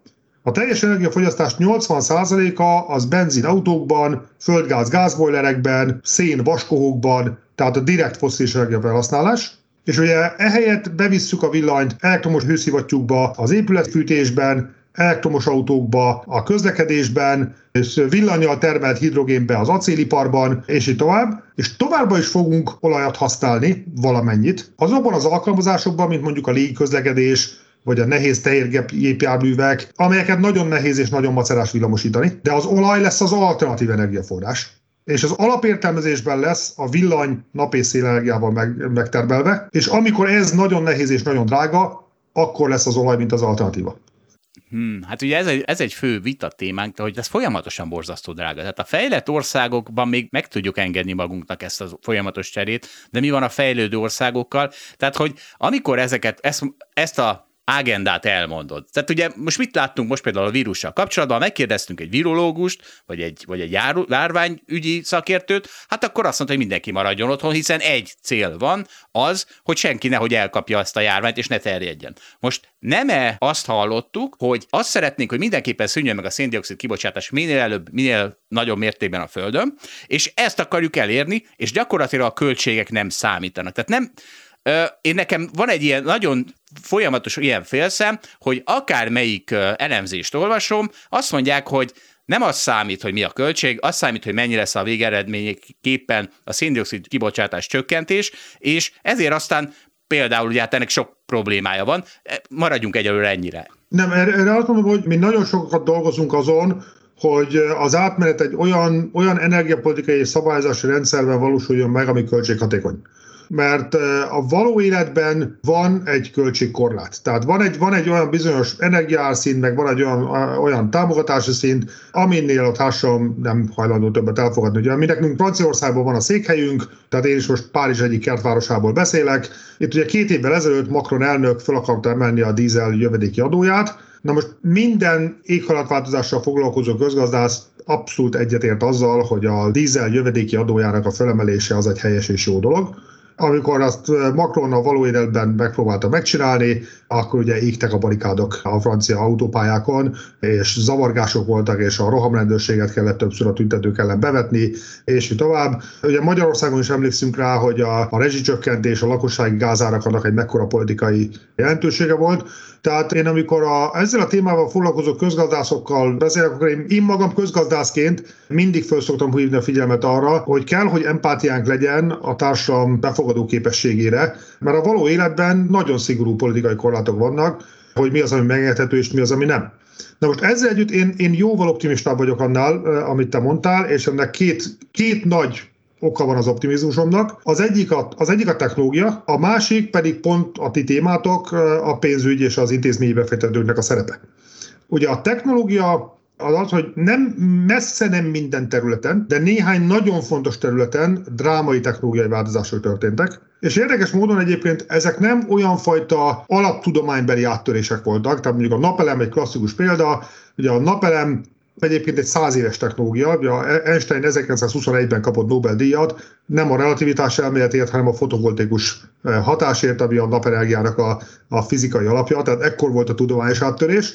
Az első működő napelemeket azokat az 50-es években építették, az első gyakorlati felhasználás az katonai műholdakon volt a 60-as években. Egyébként a, visszaemlékeztek rá gyerekkorunkból ugye a Soyuz Apollo közös űrutazás, azoknak ugye ilyen bélyegen, meg úttörő csapat fali meg mindenhol ott voltak a képei.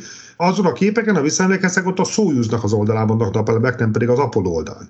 Tehát a hidegháború idején a szovjet hadipar is egyébként egy fontos szerepet játszott a napenergia kutatásokban, és igazándiból a mai napelemek azok lényegében ugyanezre a technológiára alapulnak, csak ma egy ilyen óriási méretű tömegtermelés van elsősorban Kínában. Tehát tulajdonképpen ugyanaz történt a napelemekkel, mint ami a Ford T-modellel történt eh, száz évvel ezelőtt, hogy a, a Ford T-modell az nem a legfelettebb autó volt, hanem a Ford rakott hozzá egy olyan gyártástechnológiát, a futószalagot, ami lehetővé tette azt, hogy a korábban 10 dollárba kerülő autót 500 dollárba gyártsák le.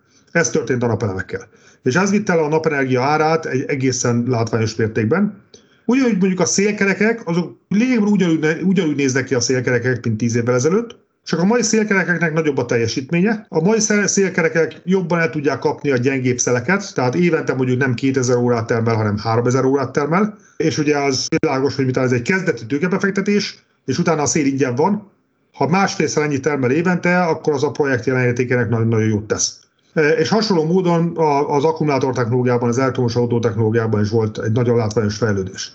A másik nagy optimizmus ok, ugye az az, hogy ezek mind olyan technológiák, amelyek jelentős kezdeti tőkebefektetést igényelnek, de utána a működési költségük vagy nulla, tehát a szél az ingyen fúj, meg a nap ingyen süt, vagy mondjuk egy elektromos autó esetében a működési költség a villany az sokkal-sokkal olcsóbb egy kilométer autózásra vetítve, mint a benzin. Tehát a kezdeti tőkebefektetés alacsony, a működési költség a kezdeti tőkebefektetés ugye magas, a működési költség alacsony, tehát minél alacsonyabb a tőke költsége, ezek a technológiák annál versenyképesebbek. És ugye most a, a igazándiból egy véletlen egybeesés, de egy nagyon szerencsés véletlen egybeesés, hogy az éghajlatváltozás megfékezésért folytatott küzdelem az pont akkor él a kritikus fázisába, amikor egyébként a nagy központi bankok, a Federal Reserve és az Európai Központi Bankkal az élen éppen nyomtatják a pénzt 1000 milliárd dollár számlára, és Jelen pillanatban ugye több mint 10 milliárd eurónyi negatív kamatozású kötvény van, és hát ugye alapkezelőként valószínűleg tapasztaljátok, hogy ugye azok a befektetők, akik valamilyen stabil, fix hozamot szeretnének elérni, de azért egy értelmezhető hozamot,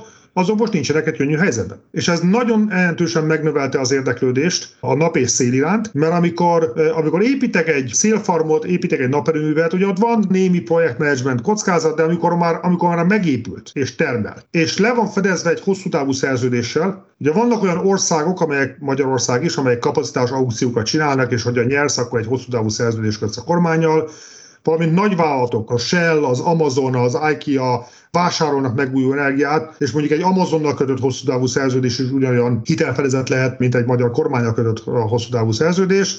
Ugye ezeket utána rendkívül alacsony tőkeköltséggel lehet finanszírozni, mert rengeteg olyan befektető van, aki ebbe szívesen berakja a pénzét egy negatív hamadozású német államkötvény helyett.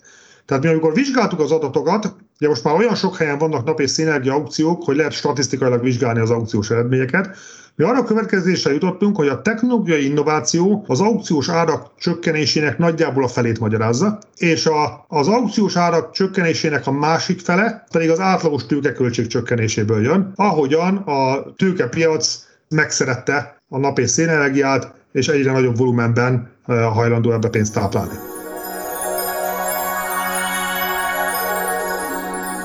És akkor a Varró Lászlós részlet után most itt van velünk Szőcs Gábor, akinek nagyon hosszú a listája, hogy mennyi mindent kell róla mondanom, hogy bemutassam. Hát kezdem az ilyen hivatalos formákkal. Gábor is portfólió menedzser a cégnél, közép-kelet-európai részvényalapunkat részben ő kezeli, illetve van egy abszolút szamos alapja, ami a Hold Orion alap, de igazából Gábornak mindenhol szerepe van, ahol, ahol valami energiaelemzéssel, vagy arról kapcsolatos döntést kell hozni, hogy milyen energiacéget vegyünk a, a portfólióba, tehát Gábornak van egy ilyen jó, jól fókuszált szektora. Na és akkor ami a, a kevésbé hivatalos rész, de ebben majd Gábor segít, hogy ő a csapat vízilabdázója és világbajnoki ezüstérmes is, bár ha jól tudom, csak valami öreg fiú kategóriában, és akkor a legfontosabbat sem felejtem el, én egy kicsit a Gábor miatt dolgozom itt a Hold alapkezelőben, mert ő volt a Corvinus Egyetemen a Vállér tanárom, és, és akkor ő keresett meg, hogy lehetne esetleg az akkor még Concord alapkezelőben jelentkezni, úgyhogy ha nincs Gábor, akkor lehet, hogy most én sem beszélgetek itt a podcastban, úgyhogy hosszú felsorolás után. Hello Gábor! Sziasztok, szia Balázs, szia Zsolt, üdvözlöm a hallgatókat, és hát rögtön itt reflektálnék erre a fantasztikus felvezetésre, hogy hát ha nincs Balázs, akkor én nem vagyok most itt a podcastban, úgyhogy fordult a kocka, és most Balázs hívott engem. Jó, az erre is hadd reflektáljak egyet, tehát a Balázs itt folyamatosan indul a különböző kisdobos díjakért, büszkén izéli, aztán most az, a szenyor apám azt mondta, hogy érett, érted? Tehát az azt jelenti, hogy a, a már jók versenyeznek egymással. Tehát világbajnok ezüstérmesnek is jobb szeniorként lenni, mint csak simán? Annál nem. Érde, érdekes, mert a névjegykártyámra is az van írva, hogy senior portfolio manager, és vízilabdában is valóban a senior kategóriában, és nem is válogatottak között, hanem klub világbajnokságon lettem ezüstérmes, illetve Európa bajnokságon aranyérmes, tehát igen, most már, most már nem vagyok olyan fiatal, mint 15 éve, amikor ide érkeztem, most már csak ez a senior kategória marad. Na, hát és akkor beszélgessünk arról, amit Varró László üzent nektek ebben a 8 percben. Igen, hát nagy érdeklődéssel hallgattam Varró interjúját, már csak azért is, mert itt a Zsolt és Balázs ugye megkeresett előtte, hogy esetleg írjak meg kérdéseket, amikkel feldobhatnák az interjút, illetve egyébként érdekelt olyan szempontból is, hogy bizonyos kérdések megválaszolásával ugye a hétköznapi elemző munkánkat és portfóliókezelési döntéseinket is jobb mederbe lehet terelni. Figyelj, azt, várjál, azt megkérdeztük, hogy mennyi lesz az olajár, de erre nem válaszolt. Tehát, Igen, hogy... de egyébként sajnos, Gábor, itt még a, ugye felvezetjük a jövőti podcastot, a hétfőit, hogy hát az átpolitizált klíma az sokkal jobban érdekelt minket, mint ezek a szakmai dolgok, amikkel te foglalkozol, úgyhogy ezt sajnos néhány kérdés buktál ezzel kapcsolatban. Igen, tudom, hogy végül is az én kérdéseimre nem került sor, és hát sajnálta hallom, de hát nem is reméltem, hogy megmondja, hogy mi lesz a jövő, Varó. Egyébként szerintem, ha már ugye, ugye fő trendekről beszélünk, és amit ugye ő felvázolt, abban maximálisan egyet tudok érteni, tehát a klímaváltozás elleni küzdelem az itt az alternatív energiából ugye fő energia csapásvonalat jelent majd és, és alkot. Ugyanakkor az befektetői szempontból nagyon-nagyon nem mindegy, hogy ennek a lefutása milyen gyorsan történik, meg illetve milyen volumenben tudja majd kiváltani a megújuló az alternatív energia, a hagyományos energiát. És ezt azért mondom, mert portfóliókezelőként engem az foglalkoztat leginkább, hogy hogy lehet ebből az egészből pénzt keresni, mi az, amiben egyébként mi másként gondolkodunk a jövővel kapcsolatban, mint az uralkodó piaci értékítélet. És akkor itt rögtön ugye rá lehet nézni magára a megújuló energiaszektorra és azoknak a képviselőire, illetve a hagyományos energiaszektor képviselőire. És a, ha azt nézzük, hogy a mát, mától miből lehet pénzt keresni, akkor, akkor az a megállapításom, hogy paradox módon Ma a megújuló forradalom és a Covid-válság eh, hatására lehet gyakorlatilag az olajszektorban, a hagyományos iparban, eh, illetve vannak különböző zsebeiben viszonylag jó hozamot elérni, és sokkal jobb hozampotenciállal bíró befektetéseket látok ott, mint egyébként a, a megújuló szektorban. Hát a mínusz 39 dolláros olajár, ugye, az egy, ha valaki elfelejtette volna, az a Covid-válság egy hozama volt. Nyilván nem ez a fő, tehát e, ezt azt már bottal üthetjük, de, de tehát azért ilyesmi egy kicsit tapintható, még talán most is az egész szektorban, ugye? Igen, tehát ugye Tavaly egyfelől beütött a válság, és ugye megszűnt, volt olyan időszak, hogy kiesett az olajkereslet napi szinten 30-40 százaléka, és ugye ez most sem épült vissza, tehát van egyfajta egy ilyen ciklikus mélypont az olajszektorban. És a másik, ami nagyon fontos, hogy ugye Tavaly a világ egy nagyobb melszélességgel állt bele a klímavédelembe. Ha gondoljunk csak ugye, hogy Biden váltotta Trumpot, hogy Kína is végül is dedikáltan komoly célokat kitűzve tűzte zászlójára a zöld szint, mondjuk így. És hát Félix Culau fogalmazott jól, aki azt mondta, hogy egy nagyon híres befektető úgy fogalmazott, hogy a kormányzatok által belengedett zöld projektek összértéke az körülbelül kétszer akkora, mint az eddig globális szinten megvalósult bármilyen kormányzati projektek értéke. Ebben csak arra utalok, hogy, hogy, hogy nyilván itt egy olyan newsflow van, és a részvénypiaci befektetők is egy olyan newsflow-t hallanak, hogy ami arról szól, hogy zöldülünk, zöldülünk, zöldülünk, és a világ összes pénzét elköltjük erre. Ráadásul meg itt van az ESG is, ami ugye egyértelműen meghozta ezen befektetések, megújuló energiabefektetések iránti keresletet, felhajtotta azok árát, miközben egyébként parlagon hagyta a, a ciklikusan szenvedő olajszektort. És egyébként itt nagyon fontos, tehát ugye az elején utaltam rá, hogy nem mindegy, hogy milyen gyorsan szűnik meg, és milyen gyorsan áldoz le az olajkeresletnek, és hát azt kell látni, hogy azért megújuló, vagyis hogy megújuló forradalom, meg elektromos autózás ide vagy oda, azért a, a, én, én úgy látom, hogy a feltörekvő országok fokozódó energiaészsége, olajészsége, azt még jó pár éven keresztül nem fogja tudni kompenzálni negatív irányba a szép lassan terjedő elektromos autózás. Mi következik ebből? Még azért jó pár évig az olajkereslet ez fog növekedni, és hát utána is szerintem egy hosszú, hosszú évek platózása várható, majd, majd hanyatlás de, de és, és, és abszolút nem ezt árazza ma a részvénypiac, amikor arra nézünk, hogy, hogy mondjuk hogy van árazva egy mélytengeri forrásokkal foglalkozó társaságnak az árfolyama, vagy egy olajfinomító árfolyama, vagy, egy, vagy adott esetben egy kitermelő árfolyama. Egyébként én is ezt a kettős felosztást tudnám alkalmazni, de szerintem az a baj most az energiabefektetésekkel úgy általában, hogy sokkal nagyobb része ez a fix vagy garantált hozamtípusú befektetés. Tehát ugye ilyen a megújuló szélenergia, napenergia, de, de ilyen simán egy csomó közműcég csak úgy magától is, amikor mondjuk egy hálózatot üzemeltet, és az állam ugye garantálja, hogy arra kapni fog egy megtérülést. És az ilyen biztos befektetésekre nagyon nagy most a, a kereslet, tehát nagyon rossz az energiapiacnak ezen szegmensében versenyezni azzal, hogy á, már ide jön az ESG, meg ide jött már mindenki, meg kell a fix megtérülés, mert le, le vannak nyomva a kötvényzomok, tehát nagyon rossz befektetésnek tűnik egyik oldalra az egész, még, még, még neked is beszállni, úgyhogy már rengeteg versenytársad van ezen a piacon, ami nyilván tetszik benne az az, hogy ha ez az ESG még jön, meg, meg még nagyobb őrület lesz ebbe az egész zöld kérdésbe, akkor talán ezeknek az, az ilyen szexi részeinek ennek a, az iparágnak az még feljebb húzhatja, tehát egy ilyen őrült buborék alakulhat ki.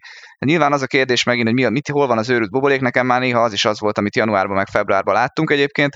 Volt azért ezekben a zöld ETF-ekben egy kipukkadás így, ha jól emlékszem, március környékén, tehát egy ilyen egy-két hónappal ezelőtt, és akkor most, most azért volt egy kis visszaesés, de hát szerintem fundamentális elemzésre ezekben nagyon nehéz fektetni. És akkor ott ugye a másik oldal, Gábor, amiről te beszélsz, ami mondjuk az olajkitermelés, tehát az utált része, ami ráadásul nagyon is függ a ciklustól, hát az meg ilyen nagyon kockázatos dolognak tűnik. Valószínűleg lesz rengeteg csőd ebben az iparágban, tehát az meg, az meg pont a, a másik oldala. Igen, hát először a, a zöldekre reflektálnék, hogy ugye mi a gond ezekkel a megújuló cégekkel. Ezek attól tudnak, és Varra úr is ugye említette az interjúban, hogy attól tudnak minden idők legalacsonyabb tőkeköltségével, finanszírozási költségével befektetni, hogy ezek ugye egy szabályozó által fixált megtérülésű naperőműbe, szélerőműbe investálnak, azaz a szabályozó átveszi tőlük előre fixált áron 10-15 évre az elektromos áramot. Na most a probléma ebben csak az, hogy amennyiben ez nincsen indexálva az inflációhoz, és ezért rengeteg, tehát az esetek felében legalább nincsen infláció az indexálva, akkor ez egy, ez egy nominális cashflow,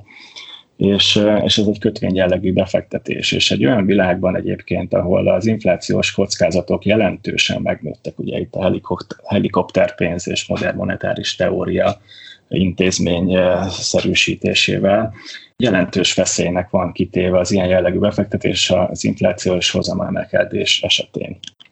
A másik oldalról egyébként, hogy a, hogy a vállalatoknak ez mennyi értéket teremt, tehát most nem a részvénybefektetőknek, hanem magának a vállalatnak, aki dönthet arról, hogy mondjuk egy British Petrol, vagy egy Shell, aki dönthet arról, hogy most elmegy és fúr a tengeren, vagy éppen napelemeket szór le a szárazföldön. Ugye annak ez egy olyan kérdés, hogy oké, okay, fix hozamot kap, és, de egy nagyon alacsony fix hozamot tud remélni a megújuló beruházásain. Ráadásul ez ugye tőke átcsoportosítással jár hogy a hagyományos energia felől a megújuló energia felé. Mellékesen megjegyzem, hogy szerintem sokszor nem is pusztán pénzügyi alapon, hanem ilyen pontosan megfelelve az ESG követelményeknek, akkor a különböző ilyen sustainable environment, tehát egy fenntartható környezeti tudatos stratégiának, és ugye pénzeket szível a, a hagyományos termelést, ahol egyébként magasabb hozamokat lehetne realizálni.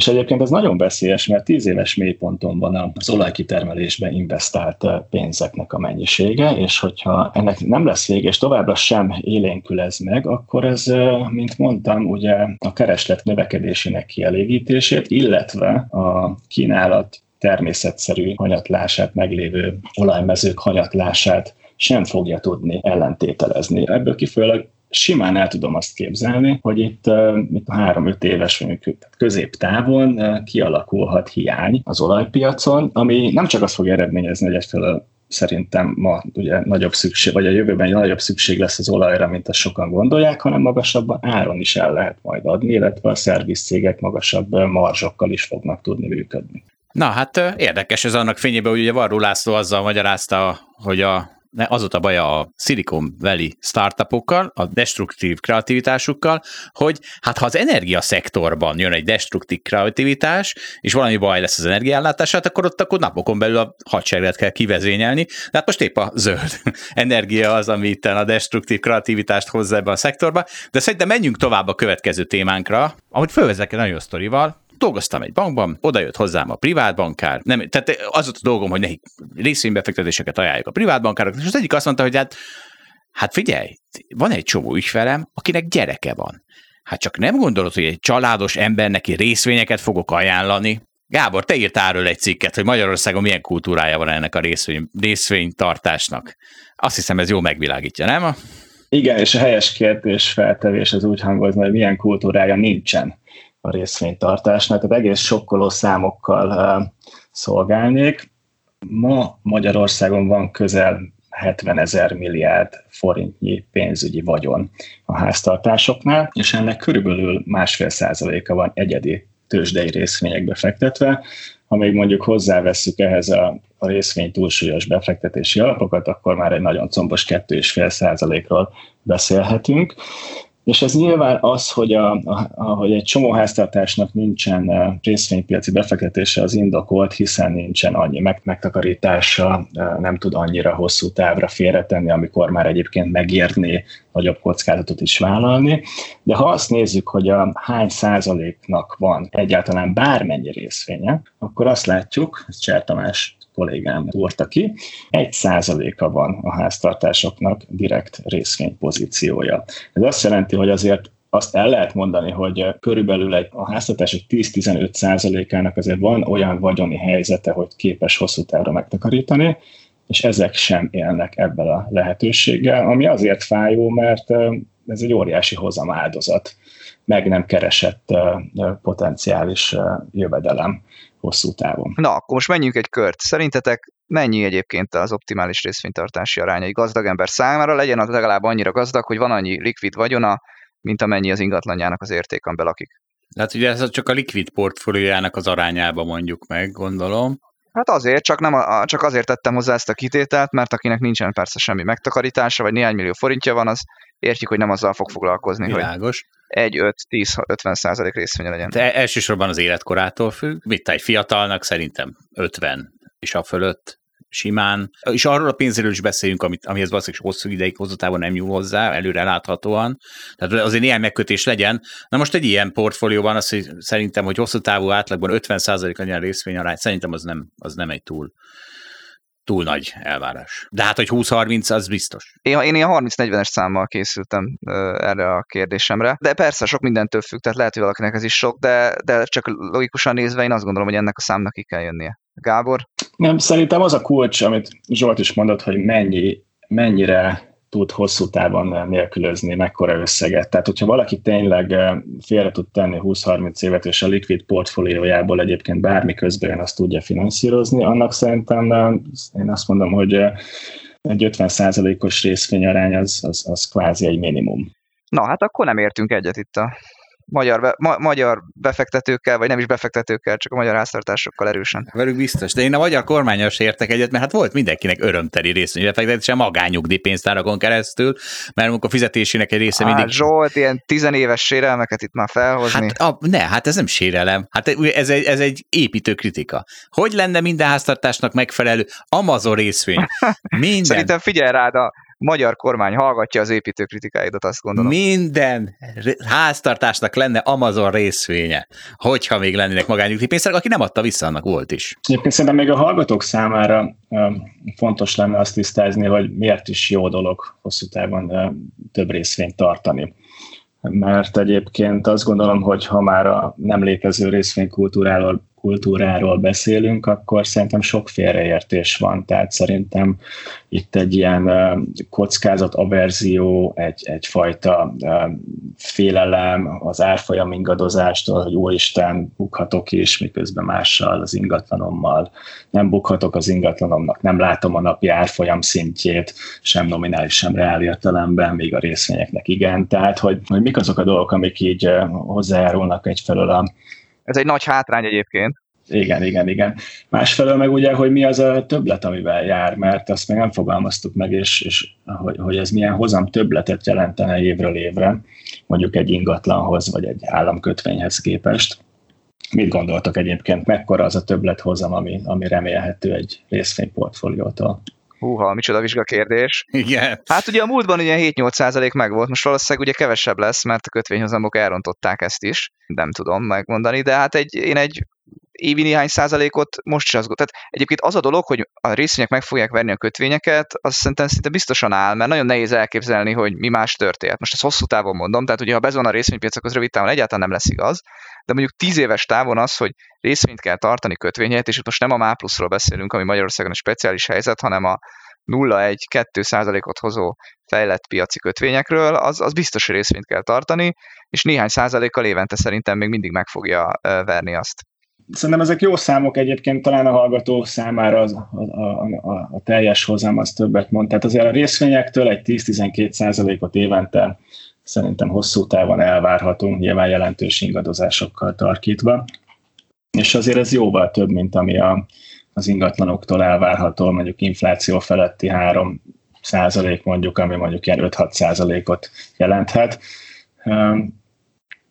se az a plusz, amit lehet remélni, nyilván kumuláltan évről évre jelentős pluszt tud képviselni. Egyébként arról nem beszéltünk, hogy azért nem volt mindig annyira jó az együttállása a csillagoknak, a részfények felé való hajlásnak mondjuk így.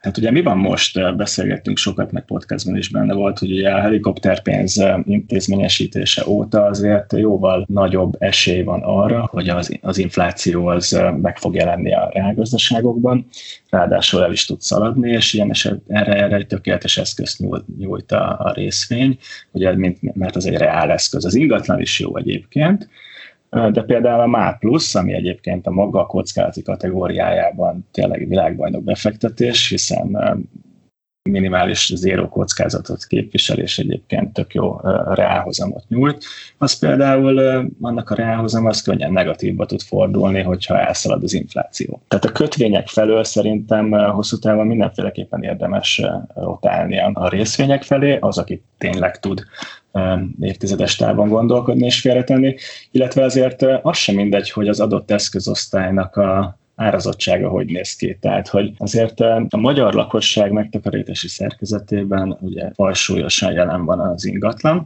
és azért ez az ingatlan ez már nem annyiba kerül, mint 5 éve, és messze nem annyiba kerül, mint 10 éve. Tehát az ingatlan piacok, a, a budapesti ingatlan árak azok, hogyha hasonlítanám hasonlítanom kéne mondjuk a részvénypiac adott szegmenséhez, akkor mondjuk az a, az, az amerikai részvénypiachoz hasonlítanám, hogy ott már jó sok minden reflektálódik a, a dolgokból, és jól felmentek az árak, az alacsony hozamkörnyezet elinflálta a budapesti ingatlanok árát is. Azonban ugye a részvénypiacokon megvan a lehetőségünk olyan szegmenseket találni, és hát vannak is olyan régiók, ilyen például, például a közép-kelet-európai régió, ahol ez, a, ez az elinflálás ez nem következett be. Tehát mondjuk a közép-kelet-európai CETOP index az ott van, mint 10 éve volt, vagy akár Nyugat-Európában az Eurostox 50, az, az 2006-os szinten van. Tehát vannak olyan szegletei a, a globális részvénypiacnak, amik, ahol, ahol úgy lehet befektetni, mintha most tudnánk venni ingatlant Budapesten 2015-ös áron, vagy még régebbi áron. Na igen, itt, tehát itt most részvénytartásról beszélünk, de nem mindegy, hogy ugye mit veszünk mert majd nagy eltérések lesznek különböző részvényindexek Nem tudom, hogy menjünk-e még egy körkérdést abba, hogyha passzívan tíz évre kellene tartanatok valamit, akkor mit tartanátok, bár Gábor, én egyetértek veled, hogy az európai részvény erre szerintem egy, egy nem, nem rossz válasz. de egyébként akkor már, ha itt, itt vagyunk, és ketten is dolgozunk a részvényalapnak, akkor, akkor mondhatjuk azt is nyugodtan, hogy a részvényalapot,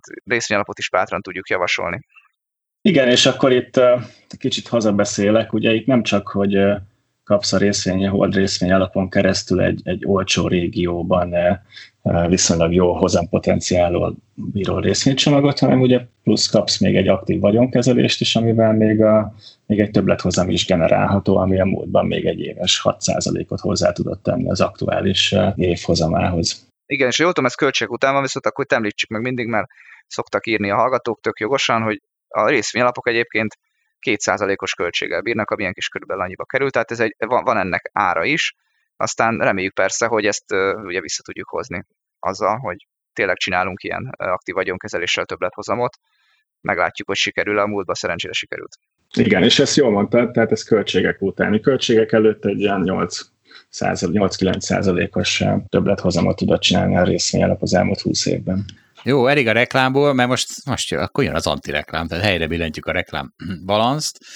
Ugyanis olvastam egy tök jó cikket arról, hogy Mr. Heisenberg fölháborodott azon, hogy hogy emberek, közte ő maga is egyébként, fölháborodnak azon, amikor valaki előáll egy magas S&P 500 célárral. És pont azt hiszem, hogy talán a múlt héten történt, hogy nem tudom minek az elemzője, ki előjött azzal, hogy 4600-ra emeli a S&P 500 célárát 4300-ról idén évvégére, és akkor most, most idézek tőlem, ez jó. Az a mondat is hozzátartozik, hogy a amerikai részvények úgy mennek májusba, hogy a vala, nem tudom, a, a az egyik legjobb, tehát április az egy borzasztó jó hónap volt az amerikai tőzsdéken is, tehát ezután, az április után, és az elemzők mi mindig upbeatek, optimisták.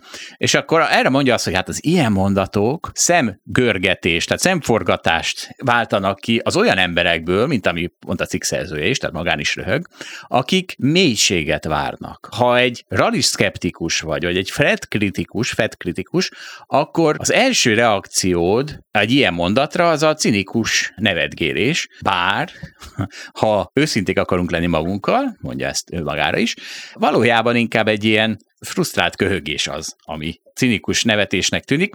És... Zsolt, hagyd szakítsalak itt félbe. Már az a baj, hogy én már ilyen fiatalon rosszabb vagyok, mint ők, mert mert azon is forgatom a szemem, és cinikus vagyok, amikor valaki emelkedés jósol meg a másik irányba is. Tehát igazából már bárki bármit mond, forgatom a szemem ez már egy, elértem a, a szintet. Akkor te mikor vagy elégedett? Ha mostanában ez stagnálnak a, stagnál az S&P 500 a következő 24 igen, évben? Igen, az érészfü, az érészfügyeim emelkedjenek, az S&P 500 meg stagnáljon. Ha összeomlik, az is rossz. Tehát fia, ha felmegy, akkor a másik többet nyer, mint én, az azzal is bajom van, ha leesik, akkor meg csak simán bukni fogok a saját részeimmel, azzal is bajom van, úgyhogy hát, nem kell itt semmit meg se történnie. Nagy jövőt nem jósolok neked ezzel a izé mentalitással. igen, igen, vá- kell.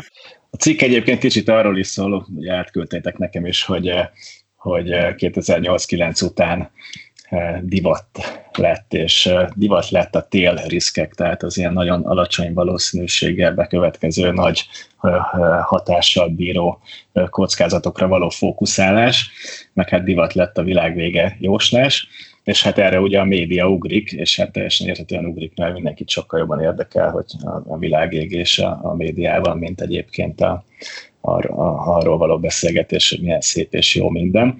Várjál, ez még egy mondatot hozzáteszek, tehát a, a legszebb mondatot, nyugodtnak lenni az olyan, mintha tudatlan lennél. Ezt is ő mondta. Most folytasd, Gábor. Hát csak annyit az még eszembe egyébként, hogy mindig lehet olvasni a portfolio.hu, meg itt ott, hogy na, XY, aki megjövendölte a 2008-as válságot, és akkor ugye arra nagyon odafigyelnek, és akkor olvastam egyszer egy ilyet, hogy na, akkor az XY, aki megjövendelte a 2008-as válságot, pont úgy, mint a 2007-est, a 2006-ost, a 2005-öst, a 2004-est és a 2003-as, tehát a perma bereknek, akik, akik mindig válságot várnak, előbb-utóbb igazuk lesz, de az nem jelenti, hogy egyébként tökéletesen pozícionálva, jó hozamokat elérve menedzselik a portfóliójukat. A, a, a elmúlt 21 évben, aki pessimista volt, annak kb. háromszor volt igaza. Nem sok. És mégis az az üzenete, hogy, hogy igazából ennek a elemzőnek, aki 4600-as célárat lőtt most ki, sokkal nagyobb esélye van, hogy igaza legyen, mint bármilyen doomsayernek, meg pessimistának, meg stb. És egyébként mi az alablogon is pont most egy doomsayer interjú csinált Zentai Péter, és nagyon jó, mert nagyon rákérdezett erre, hogy, hogy figyelj, ő, akivel csinált az interjút, hogy ön mondta ezt, nem tudom mikor amikor 4000 volt a bitcoin, ez nem tudom, mikor lehetett, 5 éve. Vége a semminek, ő úgy írja, hogy a bitcoin ez egy nagy semmi. Vége a semminek, nem lehet 4000 dollár az értéke, a semmi, az semmi kell, az semmit kell, hogy érjen. Az összeomlás elkerülhetetlen. Majd teszi hozzá az Entai Péter a, a riporter alanynak, ez a semmi, ez most már 50-60 ezer dollárban kerül, ja, és Balázs, neked, egy neked szánt mondat, és a, a fia, a fia, ő is bitcoin propagáns. Erre mit mond a, a interjú alany? Hát a fiam 18 éves, azért figyelnek rá a sajtóban, mert az én fiam. Egy folyamatosan egyre inkább önbecsapásra, illúziókra építő világban egy fiatalember lehet leginkább megvezetni. Balázs, mi, jó lett volna megvezetnek. Nagyon kedves az apuka, nagyon kedves az apuka, hogy így nyilatkozik a fiára. Igen, én most arra koncentráltam, hogy te is itt vagy, te alig 18 múltál, nem sokkal, hagyhattad volna, hogy megvezessenek, nem? Egy kicsit. Hát már 50 kal több vagyok. Hát igen, igen, á, nem, kár, hogy nem vezettek meg, ez igaz. De, de egyébként ez sem igaz, hát van, van valamennyi bitcoinom, csak nem elég. De látod, ez is, ez, Zsolt, ez a baj, amikor ilyen nagy emelkedés van, még hogyha nyersz is rajta, és egyébként elég korrekt összeget nyerek, mint nyertem rajta, még akkor is azt érzem, hogy én egy vesztese vagyok ennek a helyzetnek. Így van. Így van. Most lettem volna milliárdos, de nem sikerült. Azért, mert ilyen folyamatos gerinctelen versenyzők vagyunk, és, és mindig, mindig meg lehet találni a rosszat is a dologban. Hát én próbálom azért a jót. Na nézzük, próbáljuk meg megkeresni a vízilabdában a jót, Gábor, mert ugye hát hazai pályán vagyunk, és ugye, és itt a Superliga elbukása után vagyunk, amiről már többször is beszélgettünk itt az adásban, de akkor most húzzuk meg a párhuzamot ezzel a szuperligával, hogy mi van a magyar vízilabdában. Magyar vízilabda egyébként, a, és a magyar vízilabda válogatott a angol fogadóirodák szerint a legesélyesebb a Tokiói olimpiai győzelemre, úgyhogy szakmai szempontból nézve minden helyén van a magyar vízilabdában, ráadásul a klubcsapataink azok ott vannak a, mind a bajnokok ligája, mind a, az Eurókupa végjátékában, például az Eurókupában magyar döntőt rendeznek, úgyhogy a szakmai nívó az, az, az, az, az első rangú, megfelel annak az elmúlt bő száz éves múltnak, ami, amivel a sportág itthon rendelkezik. Üzened, üzened ezt természetesen a magyar focinak. Nem szeretnék így hasonlítgatni. Tehát még igen, Gábor, ez ne, ne okozon neked problémát, majd... Meghagyom, majd... A, meghagyom nektek, meghagyom a kommentelőknek.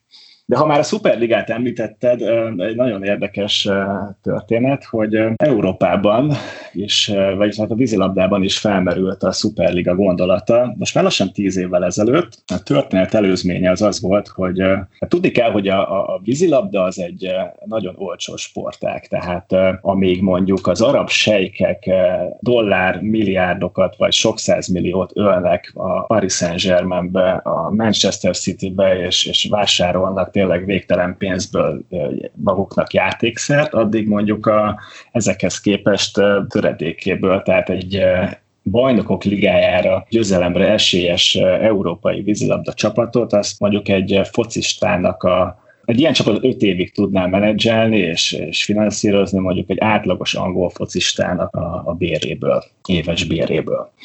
Tehát, tehát ez egy olcsó sport, és ezt azért mondom, mert egyszer jött a sportágba egy Olaszországban egy Gabriel Volpi nevű úriember, aki 2005-ben beszállt a, a, a Prorecco-ba.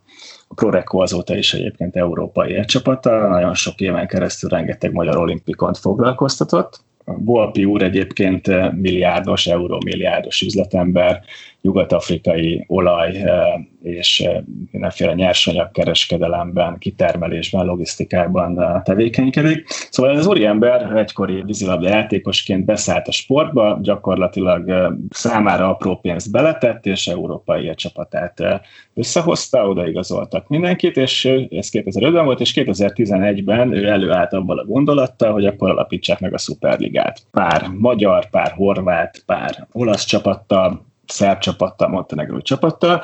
Na most a forgatókönyv az körülbelül pontosan ugyanúgy zajlott, mint hetekkel ezelőtt a foci esetében, hogy jött a Európai Szövetség, és mindenféle fenyegetéssel gyakorlatilag azonnal hasba szúrta ezt a, ezt a próbálkozást. A történet az hozzátartozik, hogy azért ez nagyon jót tett volna a sportágnak, a Volpi úr egyébként finanszírozta volna az egészet, mert egyébként a sportág finanszírozásával kapcsolatban azért vannak sajnos problémák, de erre nem, nem, nem lett lehetőség, és kilenc évvel ezután, vagy tíz évvel ezután most gyakorlatilag úgy zajlik a, a, a sportág bajnokok ligája, hogy kapaszkodjatok meg, a győztes összesen 50 ezer euró pénzjutalomban részesül, ami egyébként nem fedezi a részvétel költségeit, és akkor itt ebben még bele se számoltuk a játékosoknak a fizetését, árait. Tehát, hogy ilyen szempontból nagyon-nagyon rossz helyzetben van a sportág, és, és, és, és nincsen túl jól menedzselve sem. Hát igen, azért ez, ez azért jó nagy rész piaci hatás. Tehát a fociban azért kialakult egy elég, tehát még a töketlen UEFA-val, meg FIFA-val együtt is kialakult egy igen működő működőképes és profitábilis bajnokok ligája, meg bajnokságok, hát azért a vízilabdát kevesebben nézik, na. Hát valljuk be. Hát ez, ez, ez megint relatív egyébként, tehát valóban, tehát hogyha ha azt nézzük, hogy egy, egy, egy klubcsapatnak a mérkőzésére egy, hányan mennek ki, vagy hányan ülnek ki a tévé elé, akkor ez tényleg nagyon kevés. De itt van például a magyar válogatott, akinek a, a, a 2017-es VB döntőjét közel egy millióan nézték meg tévében, a magyar válogatott, akinek gyakorlatilag bármilyen mérkőzésére megtelik a Margit-szigeti úszoda, és hogyha az háromszor akkora lenne, akkor, akkor, akkor az is megtelne. Tehát, hogy produkál a sport, a vízilabda olyan szegmest, és ez a magyar válogatott, aminek van brandértéke, amire megmozdul a szurkoló, és amire lehetne alapozni. És akkor ebben szemben egyébként a, igen, a, a klubok sajnos szenvednek, mert, mert ők nem tudják eladni magukat, és akkor összességében nézve pedig itt akkor beszéltünk arról, hogy mennyire eladható maga a sport, mennyire nézőbarát, mennyire lehet ugyanúgy oda ültetni a tévé képernyője elé a, szurkolókat, mint ahogy a röplabda, a kosárlabda, a kézilabda, a foci esetében ugye sikerül, vagy mennyire nem, ez mennyire a sport ágnak a nézhetőségével, a szabályokkal kapcsolatos ez a probléma, mennyire, a mennyire menedzsment kérdés. Nekem meggyőződésem, hogy ez menedzsment kérdés is, és, és szerintem Európai Szövetség szintjén is nagyon rosszul van menedzselve, de lehetséges, hogy egyébként a klubok oldaláról is lehetne lehetne valahogy előrelépni ebben a kérdésben. Hát nosztalgiázunk egyet, Gábor, mert izé, én is vízrabdáztam néhány évig az OSC-ben, és akkor te tudni fogod, hogy miről beszélek, téli edzés van. Fú, Zsolt, azt mindent csináltál? Úszás, kosárlabda, vízilabda? Hát ez... RSG kimaradt, ez teljes mértékben kimaradt. Az... Ó, oh, nagy kár. Még azt nem, azt nem tetted hozzá, hogy ez milyen jó sport ez, nem? Hogy csak a válogatott, tehát csak a magyarság életérzése tudja hozni a nézőközönséget. Hát ezt, ezt te hozzátetted. Most ezzel nem foglalkozom ezzel a ügyel. Amivel foglalkozom, na szóval téri edzés és nyitott medence a, a Margit-szigeti sportoszodában. És az gőzöl, mint a fene, tehát szerencsére azért még melegebb volt, mint a mínusz négy fokos levegő.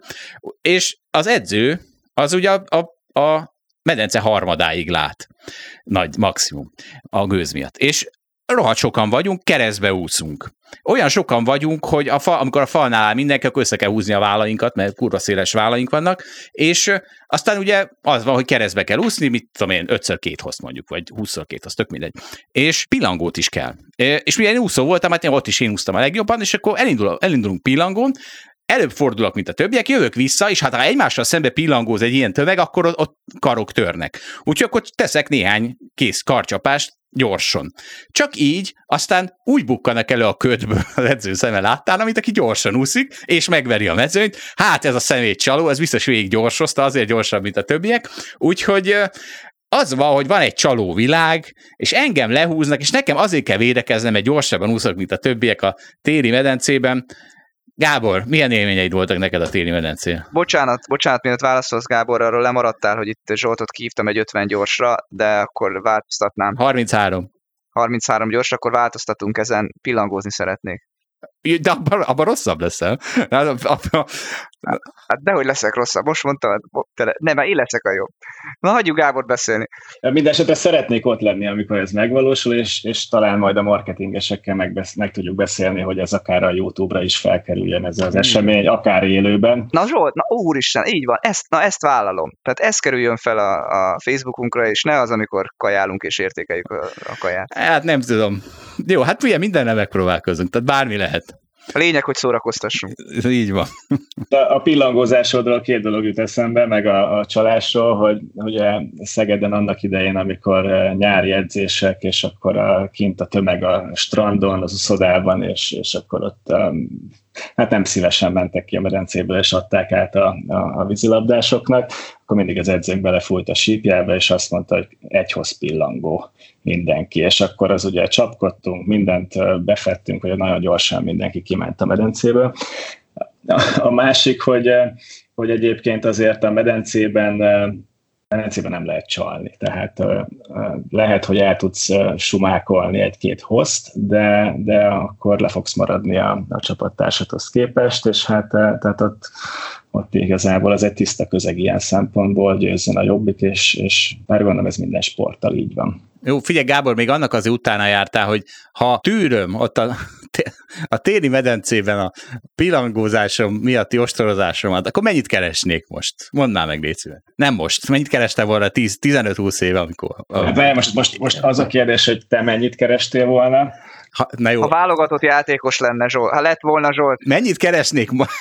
Úristen, de bonyolultam. Nem, figyelj, tehát hogyha ha meg durálom magam, akkor ott, akkor ott kőkövön nem marad, de tegyük föl, hogyha én most 25 éves lennék, és most válogatott lennék vízilabdában, mert, mert 45 év alatt sikerült 25 éves válogatottnak lennem, akkor mennyit keresnék? Hát ha magyar válogatott lennél, és nem mondjuk holland válogatott, akkor, akkor szerintem egy ilyen két millió forint körül megkeresnél havonta.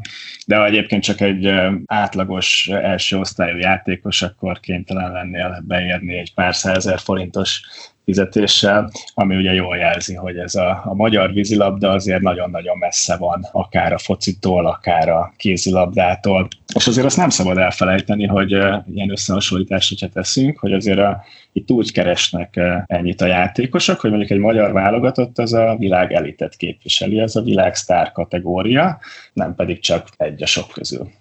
Hát igen, persze, akkor itt azért nagyon sok mindennel kell korrigálni. Tehát korrigálni kell az, hogy úgy világsztár, hogy azt mit tudom én, a világ öt vagy hat országában űzik nagyon komolyan ezt a sportot szemben a foci 50-60 országával, meg hát meg ugye a nézettség, azt azért sose felejtsük el, tehát... Ez egyébként egy jó felvetés. Egyébként szerintem azon meglepődnétek, hogy milyen sokan sportol, milyen sokan vízilabdáznak a világon. Tehát például Hollandiában vagy Belgiumban sokkal több osztályban vízilabdáznak, sokkal többen vízilabdáznak, tehát például még női szenior bajnokságban is van három kategória. Tehát, hogy ez egy népszerű sport, nagyon sokan játszák a, a világon, de a színvonala az mégis a magas színvonalú vízilabda, az, az itt a földközi tenger térségére, a Balkánra, illetve mondjuk Oroszország, USA, Ausztrália korlátozódik, és hát igen, itt, a probléma az, hogy miért nem csinálják ezt magasabb színvonalon sokkal több országban.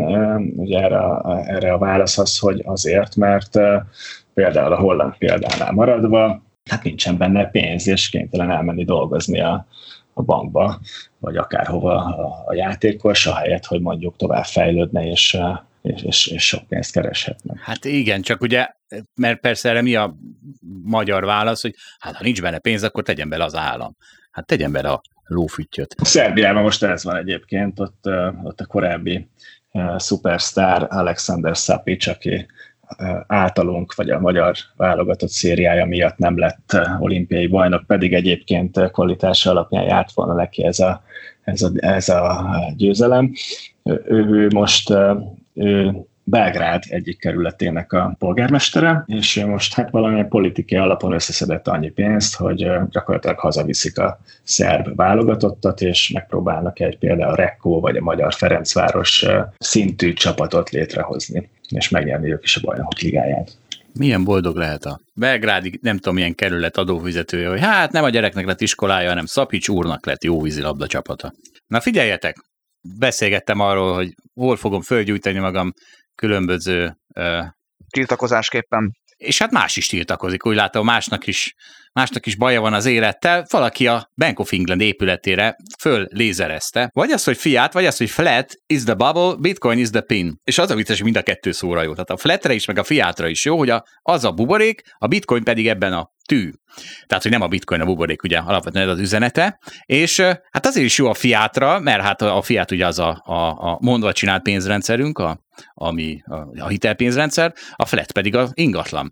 Hát és valóban mind a kettő, mind a kettő buborékban van, és mind a kettőnek, és talán egyébként az, hogy talán a flatnek inkább igaz ez, mert hát a bitcoin is egy befektetési eszköz, az nem egy deviza, tehát ez csak ez a csávó hiszi azt, hogy az egy, az egy pénz, nem. Az egy befektetési eszköz, ez a befektetési eszköz meg más befektetési eszközöknek fogja kiszúrni a buborékját, ha valamennyire kiszúrja, hát is az inkább az ingatlan, én azt hiszem. De ami a legviccesebb ebben, hogy ez a csávó aztán fogta magát, ezt lefényképezte, és már fölrakta NFT-nek. Ahogy a Bank of England épületén ott van, hogy a Bitcoin is the pin. Szóval, hát nem, nem elveszett csávó ez Balázs, ez nem olyan, aki a 0%-os hozamával szeretne kitűnni a mezőnyből, úgy érzem. Hát ez nem, ez nem. És Na hát figyeljetek, hát van egy szomorú érem, ami én beszélnék róla, de tele lett vala a Facebook falam, hát akkor nem lehet ezt nem megemlíteni. Hát a Bill Gates válik a feleségétől, és hát az az érzés, ami nem a konyhapénzen vesztek össze, de, de hát két dolog, tehát, tehát nem beszélnék róla, mert privacy meg minden, de hát azért, ne, tehát Bill Gates, a Microsoft atya, az ne kérje már, hogy tiz, tartsuk tiszteletben a privát szférájukat. Hát meg ő jelentette be, Zsolt, hidd elő, készült arra, hogy te beszélni fogsz róla. Az biztos, és meg is szedi magát a reklámokon szerintem. A másik pedig, hát figyeljetek, amikor ugye hogyha NSK és az NDK most megint szétválna, mert ugye valami ilyesmiről van, tehát két szuperhatalom, vagy egy nagy szuperhatalomból Németországból lett, lett két kisebb szuperhatalom, vagy két hatalom, mint NSK és az NDK, ez olyan ez a Bill Gates szétválás, és hát olyankor azért magyaroz, magyarázatot követelnénk, nem, hogy, hogy ki kivel lesz, meg valami, tehát olyan nincsen, hogy csak úgy elválunk, és aztán kész passz. Hát Zsolc, nem olvastam, de gondolom, hogy leírták, hogy az alapítványba békésen boldogan együtt fognak tovább dolgozni, stb. Nem hiszem, hogy ezek sérülnének. Leírták. Leírták, igen. És minden marad, marad a régiben? Marad egy szuperhatalom? Pénzügyi szuperhatalom? Hát gondolom, hogy igen. Hát a izéknél nem így volt Bezózéknál, tudod, ott, ott, ott hopp, hopp, szegény Bezóni ölébe hullott pár milliárd dollár, vagy nem Azon gondolkodtam, hogy egyébként nem lehet, hogy ezek sejtenek valamit, hogy, és így próbálnak adót optimalizálni, hogy megosztják így a családi vagyont, tehát ez most már kezd egy ilyen trend lenni, nem? Így a tech, a globális tech cégeknél. Igen, Mészá, Mészáros Lőrinc is azért vált el. Igen? nem tudom, de hát ugye a Biden ugye rámegy erre az adóztatásra, és akkor gyorsan, tudjátok, ez olyan, mint hogy megemelik majd a nyerességadót, akkor gyorsan idén el kell adniuk szegény amerikai befektetőknek részvényeket, hát lehet, hogy tényleg Bill Gates-ék is, hogy jó Isten, jön Biden, gyorsan váljunk el. Hát ez a Biden, ez ilyen nem várt nem várt hatásokkal jár. Azt vártuk tőle, hogy esik tőle a tőzs, de ehelyett a Bill Gates házasságba esik szét. Hát, ezt nem láttuk előre. Igen, mindenki, minden, gazdag, válnak a gazdagok. Hát szomorú a hír, de hát leginkább talán nekik, én, én egész jól el vagyok. Hát gondolja arra, hogy lehet, hogy sokkal jobb lesz az életük mostantól. Tehát érted, eddig ott volt egy keser, keser, keserű házasság, most pedig végre mehetnek táncolni. Na, hát akkor azt hiszem ennyi voltunk mára. Mindenkinek sok táncot kívánok a hétvégén, a viszont hallásra. Viszont hallásra, sziasztok! Viszont hallásra! Köszönjük, hogy velünk tartott a Hold After Hours mai részében. Ha tetszett a műsor, kérjük értékeljen minket, és iratkozzon fel csatornánkra, hogy azonnal értesüljön legfrissebb epizódjainkról. Az adással kapcsolatos részleteket és az említett cikkeket, ábrákat keresse a Hold blogon. Ez volt a Hold After Hours. Tartson velünk a következő adásban is!